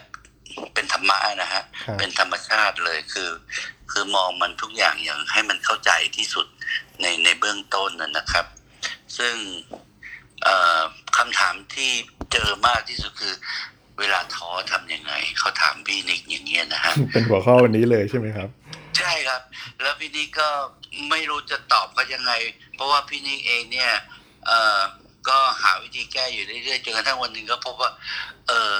เรื่องท้อมันเป็นเรื่องธรรมชาตินะ นั้นสิ่งหนึ่งที่เราต้องเข้าใจก่อนว่ามันเป็นเรื่องปกตินะครับวันหนึ่งก็ไปมองในเรื่องในกองไฟนะฮะแล้วก็เราคิดว่าการที่เรามีแรงบันดาลใจเรามีความฮึกเหิมมันก็เหมือนกองไฟเสร็จแล้วเราก็พบว่าถ้าวันใดที่ถ่านในเตาหรือถ่านในกองไฟนั้นมันมอดอะเราจะทำให้มันลุกคือยังไงลุกกระพือขึ้นมาได้ยังไงวิธีง่ายๆก็คือเติมฟืนวิธีง่ายๆก็คือเติมฟืนแล้วก็พัดมันให้มันกระพือขึ้นนะครับแล้วในทางกลับกันเราก็พบว่าแล้วถ้าไฟมันดับมันดับเพราะอะไรคือมันดับด้วยตัวมันเองหรือไม่ก็มีคนเอาน้ำมารดมันเพราะเราเข้าใจหลักการแบบนี้เราก็จะพูดกับทุกคนว่าหาฟืนให้เจอน้องคิดเป็นวิทยาศาสตร์ใช่ไหมครับใช่คิดเป็นธรรมะคิดเป็นธรรมชาติหาฟืนให้เจอแล้วก็อย่าใกล้น้ำนะฮะอย่าใกล้คนเขาเรียกอะไรพนักงานดับเพลิงอ่ะอย่าปล่อยให้น้ำมันลดเราโดยที่เราไม่ทำอะไรมันใช่แล้วก็บอกว่าอันตรายที่สุดคือน้ำลายฝอยๆของคนบางคนเนี่ยก็สามารถดับไฟในใจของเราได้นี่คือสิ่งที่เราเจออยู่บ่อยๆว่าบางทีเราแบบกำลังท้ออยู่เนี่ยเราดันไปหาไปเจอคนที่แบบเอ่ยปากคำแรกก็ไม่แกไม่มีทางสำเร็จหรอกแกนู่นแกนี่อะไรต่างๆไอแรงที่มันจะฮึ่ยเขิมมันก็ไม่มีแต่วิธีที่จะสร้างฟืนสร้างไฟในร่างกายในใจเราอ่ะมันก็มีหลายวิธีนะครับสมมติว่าวิธีง่ายๆในวัฏฏะของพวกพี่เองเนี่ยเพลงมีส่วนมากๆแล้วง่ายที่สุดนะครับเพลงพี่ตูนเนี่ยเป็นเพลงที่แบบทุกคนเนี่ยฮึกเหิมมากไอเพลงแสงสุดท้ายใช่เมื่อกี้ก่อนพี่นิกเข้ามาคุณจูนเพิ่งพูดถึงเรื่องเพลงนี้ไปว่าเวลาเขาฟังเพลงนี้แล้วเขาฮึกเหิมใช่ในยุคที่พี่นิกสมัยก่อนไม่มีเพลงนี้ตัวเองก็ฟังเพลงหนึ่งชื่อว่า Queen เพลงของ Queen ชื่อว่า We Are The Champion เนี่ยแล้วก็มีครั้งจำได้แล้วกันท้อมากๆเลยในการตอนนั้นจำได้ประมาณว่าเริ่มเปิดค่าย Genie ใหม่ๆแล้วมันก็กระจอกงอกง่อยมากเลยก็ไม่มีความช่วยเหลืออะไรใดๆไม่มีทรัพยากรอะไรให้เราประสบความสำเร็จได้เลยเราต้องสร้างค่ายด้วยมือเปล่าวันหนึ่งก็กุ้มใจมากก็เข้าไปในรถแล้วก็เปิดเพลงนี้ดังมากเลยอ่ะเปิดดังจนแบบก็หึ่มเลยพอออกมาก็บอกกูนี่แหละแชมเปี้ยนหมดเวลาแล้วสำหรับรูสเตอร์ใช่ไหมมันต้องปลุกใจตัวเองใช่ไหมครับใช่นั้นมันหรือหลายคนที่จะหาโคดคำคมหรือจะไปคุยกับคนที่ประสบความสำเร็จผมว่าได้ทุกอย่างแหละแต่เติมหลักก็คือไปเติมฟืนให้ได้ฟืนของใครเป็นยังไงก็ไปหาอย่างนั้นเนี่ยครับนี่แหละครับหลักของพี่นิกครับก็คงแชร์แค่นี้ก่อนนะครับขอบพระคุณมากเลยโอ้โหเยี่ยมเลยพี่ขอบพระคุณมากนะค่ะฟืนก็คือคนที่มาให้กำลังใจเราที่ทำให้ไฟมันต่อลุกขึ้นไม่ได้ส่วนน้ำก็คือคนที่มาแบบบั่นทอนกำลังใจเราทำให้เราแบบไม่อยากทำไม่กล้าทำอะไรเงี้ยเนาะโหสุดยอดครับพี่นิกจริงๆอยากฟังอะไรเงี้ยเพราะว่ามันเป็นสิ่งที่เราใช้ได้จริงแล้วมันมาจากประสบการณ์จริงๆของคนที่ผ่านเรื่องราวมาอะไรเงี้ยครับขอบคุณพี่นิกมากๆเลยจริงๆเราจะมีลิสต์หัวข้อเอาไว้เยอะเหมือนกันครับในหลังจากนี้ก็จะแบบจะมากันประมาณ 4:00 นไม่ระบุวันแล้วแต่ว่าวันไหนสะดวกอะไรก็จะมาแล้วก็จะมาพูดคุยกันว่าเราจะแชร์เรื่องราวดีๆ energy ดีๆให้คนอื่นยังไงได้บ้างอะไรเงี้ยครับถ้าพี่นิกสะดวกก็มาร่วมจอยๆกันได้ตามวันที่ไม่วันหลังมีหัวข้ออันไหนอ่ะที่น่าสนใจอ่ะโรเจอร์ก็ไปส่งเทียบเชิญพี่นิกก่อนเลยครับเพราะว่าแค่ประโยคเดียวเองหาฟืนตัวเองให้เจอแค่นี้ก็โหเห็นไหมเนี่ย1คำเนี่ยพี่ไปต่อได้อีกเยอะเลยขอบคุณมากเลยค่ะพี่นิกมันคือการต่อไฟฟืนแต่ละคนไม่เหมือนกันหาฟืนตัวเองให้เจออย่าไปอยู่ใกล้นักดับเพลิงนะเดี๋ยวเขามาดับเราใช่ครับเคยมีคนสอนครั้งหนึ่งค่ะพี่เขาบอกว่าบางทีอ่ะถ้าเรามีไอเดียอะไรดีๆมันเหมือนไฟไม่ฟางแต่จะทำยังไงให้ฟางมันไปติดฟืนไอเดียเราจะใหญ่ขึ้นทันทีพี่พูดเสริมอีกนิดนึงก็ได้นะครับครั้งนึงเนี่ยเคยมีคนขอให้พี่ช่วยแนะนำ นะครับนี่ไปเป็นสปีกเกอร์ไปเป็นสปีกเกอร์ให้เขาแล้วก็ถามเรื่องที่ไม่เกี่ยวกับที่พี่พูดเลยเขาบอกว่าให้ช่วยให้กำลังใจน้องคนนี้หน่อยเขากำลังท้อมากๆเลยเขากำลังหมดความหวังหมดอะไรมากมายมันเป็นเรื่องที่ยากมากที่มันจะตอบคนในเสี้ยววินาทีนั้นเนี่ยแต่พี่ก็นั่งนึกแป๊บหนึ่งแล้วพี่ก็พอดีไปกินพูดเรื่องไฟกันมาไฟไม่ฟ้าวันนั้นพี่ตอบอย่างนั้นจริงๆนะฮะบอกว่าไฟป่าที่มันใหญ่โตมโหฬารเนี่ยที่มันไหม้ป่าเป็นพันไร่เนี่ยมันเริ่มจากไฟขนาดไหนทุกคนตอบได้เหมือนกันหมดก็คือประกายไฟก้นบุหรี่ไม่ขีดเล็กมากถูกไหมฮะใช่ค่ะเล็กมากถูกไหมฮะการทำลายล้างที่ยิ่งใหญ่เกิดจากการเริ่มต้นที่เล็กมากในทางกลับกันความสำเร็จหรือความหวังที่ใหญ่โตความสำเร็จที่ประสบความสำเร็จมากมายมันก็เริ่มจากความหวังเล็กๆได้เหมือนกันฉะนั้นทุกคนที่เจอโอกาสเจอความหวังเล็กเนี่ยพี่นิกไม่อยากให้มองข้ามมันไปบางทีเรามองข้ามความสำเร็จในอนาคตโดยที่เราไม่รู้ตัวเรื่องง่ายๆเนี่ยที่มันเกิดขึ้นอย่างเช่นพี่ยกตัวอย่างเรื่อยๆก็คือขี้ฟันที่มันติดฟันอะถ้ามองข้ามมันก็ไอ้ขี้ฟันอะมันอะไรอะแต่มันทำให้เกิดธุรกิจไม้จิ้มฟันได้อะใช่ไหมฮะเรื่องแบบนี้มันอยู่ที่ใครมองออกอยู่ที่ใครมองเห็นแล้วถ้ามองเห็นแล้วก็ประสบความสำเร็จได้เรายกตัวอย่างว่าพี่นิกสร้างค่าย Genie Records จากมือเปล่าจากไม่มีอะไรเลยไม่มีศิลปินไม่มีโปรดิวเซอร์ตกที่นั่งที่มันยากที่สุดอยู่ในยุคของต้มยำกุ้งด้วยปี4041ไม่มีเขาเรียกอะไรอ่ะไม่มีประตูของความชนะเลยแล้วค่ายมองไปทั้งวันก็กุ้มใจมากเลยมีแต่ค่ายเปล่าๆแต่เสร็จแล้วเราก็มองว่าเอ้ยไอความว่างเปล่าจริงๆมันมีประโยชน์นะมันทำให้เราใส่อะไรได้มันเหมือนชามก๋วยเตี๋ยวถ้ามันเป็นดินเหนียวตันๆมันก็ใส่อะไรไม่ได้ค่ายเปล่าๆกับทำให้เราสามารถใส่สิ่งใหม่ๆเข้ามาได้อะแล้วในที่สุดจริงๆขอก็เป็นค่ายที่ทำไม่เหมือนคนอื่นนะแล้วมันก็ประสบความสำเร็จได้ในที่สุดแล้วพี่ก็จะยกเรื่องนี้ประจำสำหรับคนที่ท้อบอกว่าเห็นไหมเราสามารถสำเร็จได้จากความไม่มีด้วยซ้ำไปคนที่มีบางทีอาจจะล้มเหลวก็ได้นะครับอันนี้แชร์เรื่องไฟกับเบกกี้นะครับขอบคุณมากครับขอบพระคุณค่ะพี่นิกขอถามเพิ่มอีกนิดนึงได้ไหมครับช่วงที่พี่นิกทำค่ายอยู่เนี่ยมีศิลปินที่เขาแบบท้อไม่อยากทำต่ออะไรเงี้ยมีเยอะไหมครับโอ้เยอะมากพี่นิกทำยังไงกับคนเหล่านั้นนะครับยกตัวอย่างหนุ่มกะลาเนี่ยครับหนุ่มกะลาเนี่ยเกิดภาวะแบบนี้อยู่เรื่อยๆอ่ะแล้ววันหนึ่งพี่ก็บอกหนุ่มไอเด็กหนุ่มที่มันถอดเสื้อแล้ววิ่งลงไปหาคนดูอ่ะไอคนนั้นมันหายไปไหนวะพี่ถามแค่นี้เองอ่ะหนุ่มก็เกิดสปาร์คไอเดียแล้วก็ได้พลังกลับขึ้นมาโดยที่พี่ไม่ต้องไปคอนวินส์อะไรคือเขาได้เห็นตัวเองอ่ะมันเหมือนที่พี่บอกว่าจริงๆบางครั้งเราไม่ต้องทำอะไรนะแค่เราเป็นกระจกแห่งมิตรภาพให้เขาเท่านั้นเองเรายกกระจกขึ้นมาแล้วก็ฉายให้เขาดูอ่ะเขาก็จะได้ความคิดได้อะไรซึ่งศิลปินมีตลอดเวลานะบางคนแก้ได้บางคนแก้ไม่ได้บางคนแก้ได้เร็วบางคนแก้ได้ช้านะอันนี้เป็นเรื่องปกติซึ่งมันมีหลายเคสมากเลยบางเรื่องก็พูดไม่ได้เพราะเป็นเรื่องส่วนตัวนะครับ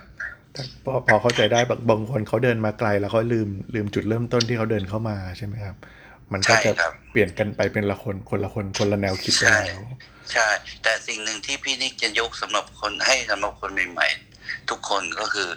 พี่มีภาพที่พี่ถ่ายคู่กับศิลปินตอนที่พี่จัดคอนเสิร์ต G16 นะฮะ G16 นะฮะไม่ใช่ G19 แล้วพี่จะยืนข้างๆพี่เต็มไปด้วยศิลปินที่ประสบความสำเร็จนะครับก็มีพี่ตูนมีพี่ป้างมีพี่อะไรต่างๆคำถามที่พี่ถามทุกคนบนเวทีพี่ฉายรูปนี้บนเวทีนะครับหลายครั้งแล้วพี่ก็เอามาใช้กับศิลปินคนใหม่ๆพี่ก็ถามเขาว่าคุณรู้ไหมว่าเขาเริ่มต้นทำงานปีไหน มันก็มีตัวเลขปีพศที่เขาเริ่มต้นน่ะซึ่งมันห่างจากวันนี้เป็น10กว่าปีอ่ะครับพี่ตูนเริ่มปี39คนนู้นคนนี้เริ่มปีนู้นปีนี้เต็มไปหมดเลยซึ่งแบบเห็นไหม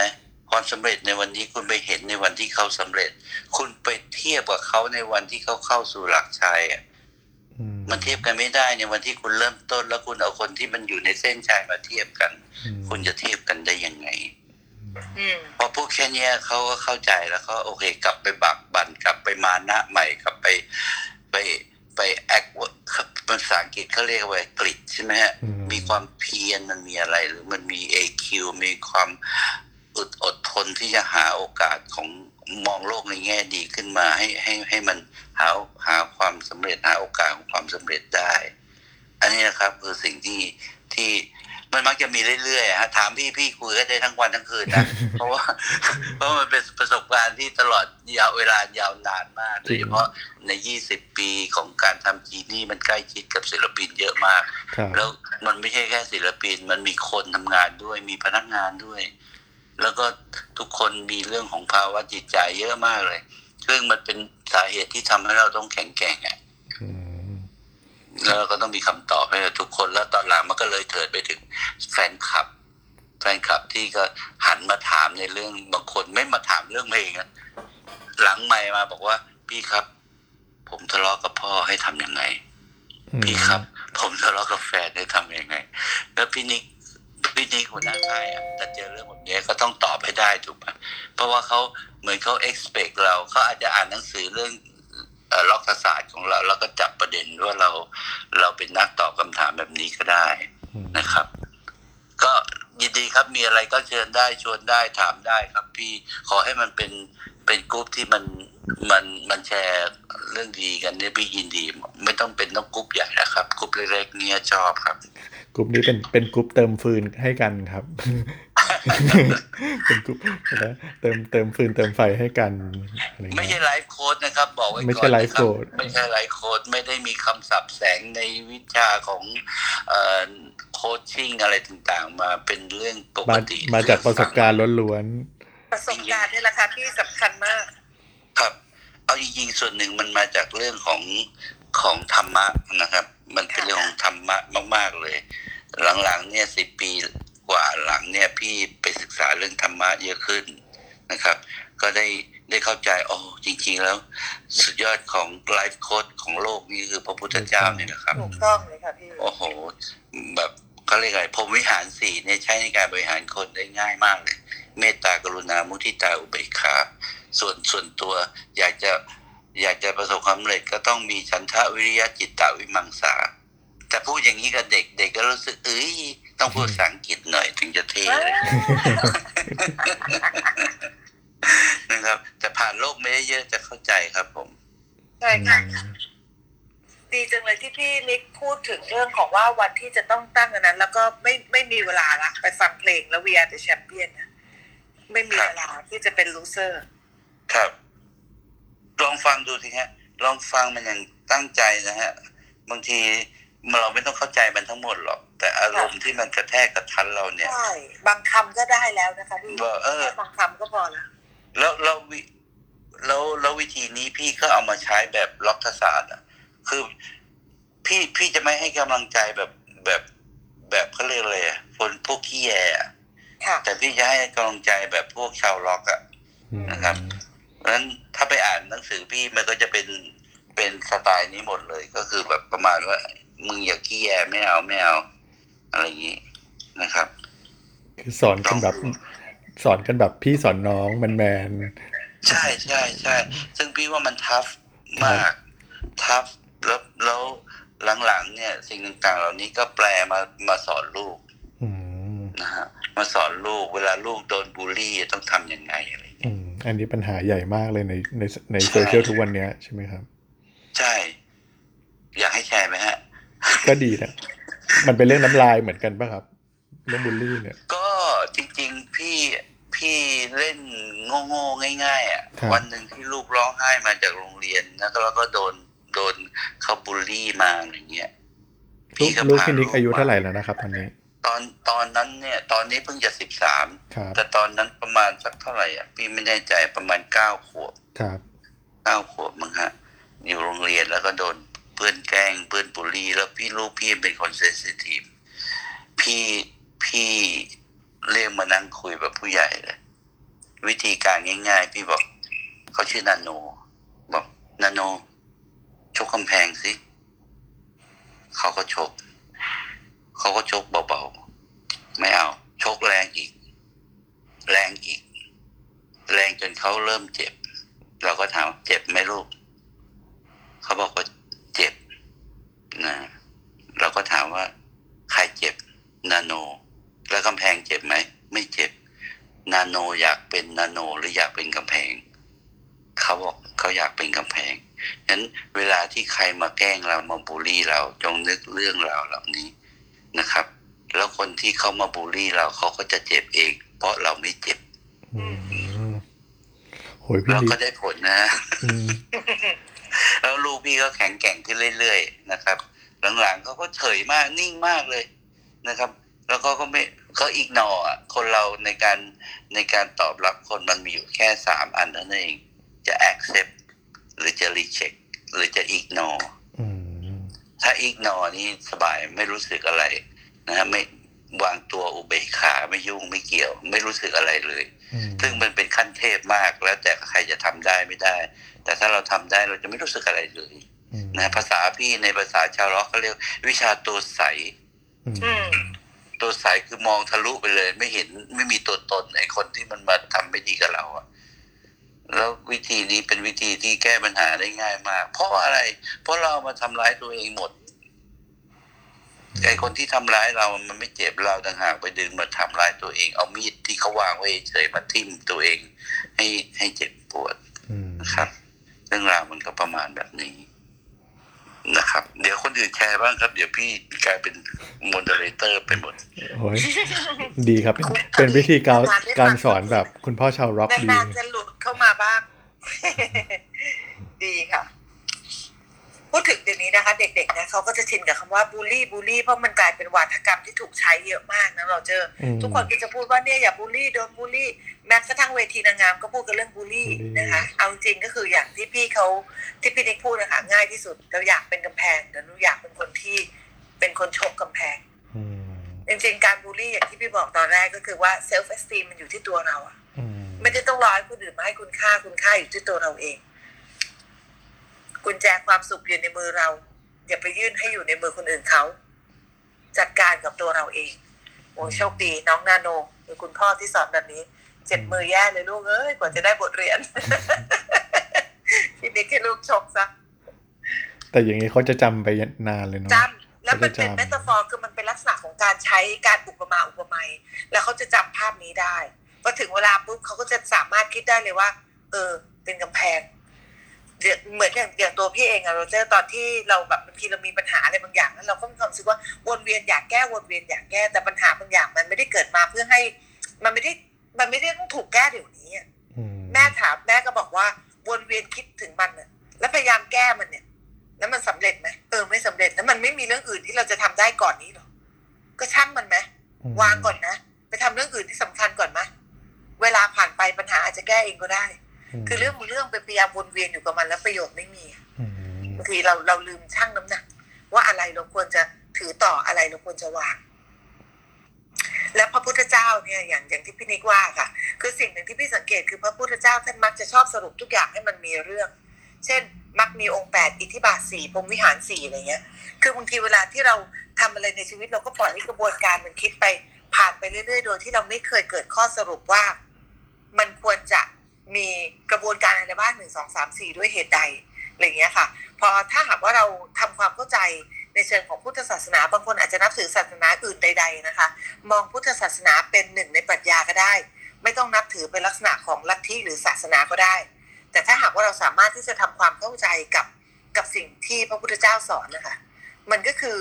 ธรรมะก็คือธรรมชาติมันเป็นไบเบิลก็ได้มันจะเป็นคัมภีร์อะไรก็ได้ที่มันสามารถใช้ดำรงตนได้นะพี่ว่าดีนะ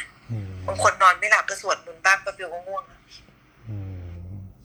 พี่ พี่ขอแชร์อีกนิดหนึ่งในพอพูดเรื่องของธรรมะเนี่ยเผอิญเมื่อปลายปีนู้นนะฮะปลายปี62เนี่ยได้ไปบวช61สิฮะ61ได้ไปบวชพระที่วัดบวรแล้วก็ได้พอบวชเสร็จที่วัดบวรเขาจะบังคับเรียน15วันนะฮะแล้วก็ไปปฏิบัติธรรมต่อที่วัดป่านาคำน้อยอีก20กว่าวันอะไรเงี้ยแต่สิ่งที่มันได้จากที่วัดบวรคือความรู้ด้วยนะฮะความรู้ในเรื่องธรรมะเล็กๆน้อยๆทุกคนรู้จักคำว่าคาถาใช่ไหมฮะค่ะคาถาบทสวดที่เรียกว่าคาถาแล้วทุกคนถึงบอกว่ามันขลังนู่นขลังนี่นะครับจริงๆแล้วส่วนใหญ่เลยเนี่ยเป็นเพราะว่ามันแปลไม่ออกนะฮะบทสวดเราไม่รู้ความหมายเพราะมันแปลไม่ออกและถ้าเมื่อแปลออกมาแล้วจะรู้ว่ามันไม่ได้มีอะไรเลยนอกจากบางครั้งมันเป็นเรื่องของสรรเสริญพระพุทธคุณธรรมคุณสังฆคุณเป็นการพูดเรื่องนู้นเรื่องนี้บางทีก็พูดเรื่องประวัติบางทีก็เป็นอะไรต่างๆซึ่งเป็นเรื่องง่ายๆมากเลยเป็นเรื่องที่ไม่ได้มีอะไรเหมือนเราท่องกรอะไรสักอย่างนะฮะมันเป็นกรบาลีเป็นกรไอ้เนี่ยภาษามคธบ้างอะไรต่างซึ่งจริงๆแล้วบางอันก็แต่งขึ้นมาทีหลังโดยพระเถระในยุคหลังๆนะครับไม่ได้อยู่ในพระสูตรของตอนนั้นและเอาจริงๆเนี่ยเท่าที่รู้มาก็คือว่าการสวดมนต์ไม่ได้มีอยู่ในยุคของพระพุทธเจ้าการสวดมนต์เป็นยุคหลังที่มันเหมือนกับพอท่านเสด็จปรินิพพานแล้วค่อยมาทบทวนกันหรืออะไรก็แล้วแต่นะครับซึ่งต่างๆเหล่านี้เนี่ยมันอยู่ที่เมื่อกี้เบกกี้บอกในเชิงปรัชญาเพราะว่าจริงๆแล้วมันเป็นเรื่องทำนองนั้นด้วยซ้ำไป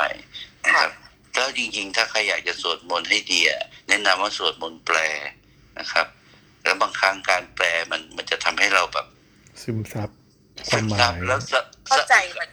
ใช่พี่ไปสวดมนต์ที่วัดป่าในการบวชครั้งแรกเมื่อ10 กว่าปีก่อนเนี่ยตอนแรกไปก็โอ้ยไฟแรงกล้าทำท่าเยอะแบบโอ้โหไปบวชวัดป่าบึกอึดคนอะไรเงี้ย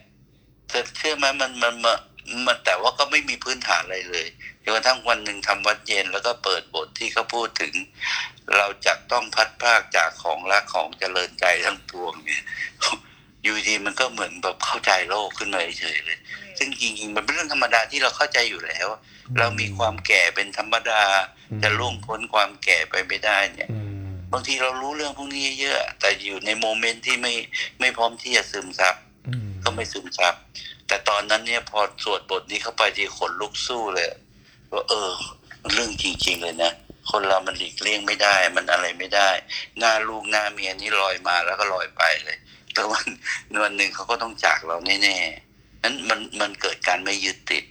มันเกิดการเข้าใจโลกมากขึ้นเฉยๆเลยตั้งแต่นั้นมาพี่เปลี่ยนไปเยอะมากเลยนะฮะพี่ไม่ยึดติด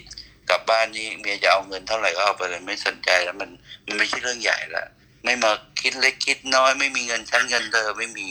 นะครับทุกอย่างทำมาก็เพื่อคนที่เรารักหมดจบหมดเรื่องหมดราวไปนะครับแชร์แค่นี้ก่อนแชร์อีกแล้วนะครับเห็นไหมโจทย์ง่ายนะพอโจทย์ง่ายก็ชีวิตไม่ยากแล้วดีครับนี่จริงๆเราคุยกันมายาวแล้วเหมือนกันนะนี่เที่ยงคืนแล้ว2 ชั่วโมงพอดีก็จริงๆทุกครั้งเลยตั้งใจว่าเปิดห้องบอล 22:00 นสัก 5:00 นก็น่าจะโอเคแล้วอย่างเงี้ยก็ช่วงแรกๆอาจจะแบบคุยกันเองก่อนอะไรเงี้ยแล้วก็ช่วงหลังพอเราเริ่มมีประเด็นอะไรที่มันน่าสนใจก็จะมีเพื่อนๆมาแชร์มาฟังกันค่อนข้างเยอะอย่างเงี้ยก็วันนี้ก็ถือวันอีกวันนึงนะที่แบบได้พลังเขากลับไปอีกเยอะเลยเหมือนกันทั้งพลังในแง่ให้ตัวเองด้วยพลังในแง่การให้คนอื่นได้ด้วยการเติมไฟจริงๆเหมือนแบบอยากทำสรุปเอาไว้ว่าวันนี้ได้อะไรแล้วเดี๋ยวอาจจะเอามาแชร์กันอีกว่าในการคุยแต่ละวันเนี่ยเราได้ประเด็นอะไรที่น่าสนใจเพราะมีประโยชน์นะอย่างเงี้ยดีเลยมีประโยชน์มากๆนะคะก็ต้องถือว่าวันนี้ก็โชคดีด้วยนะที่มีหลายๆท่านวนเวียนเข้ามาแชร์นะไม่ว่าจะเป็นคุณก้อยคุณหลินนะคะคุณอมเพียงคุณลานะคะรวมถึงพี่นิกนะคะที่เข้ามาช่วยทำให้มันก็เปิดมุมมองของเราเหมือนกันบางทีลักษณะของการเรียนรู้ร่วมกัน เราอาจจะเป็นเหมือนกับแหมมีไอ้ใบเขียวนะได้เป็น moderator จริงเปล่าเราหาเรื่องอยากเรียนรู้จากประสบการณ์ของคนอื่นเหมือนกันเราไม่ได้อยู่ฝ่ายเดียวเราให้ด้วยเราได้ด้วยผักน้ำ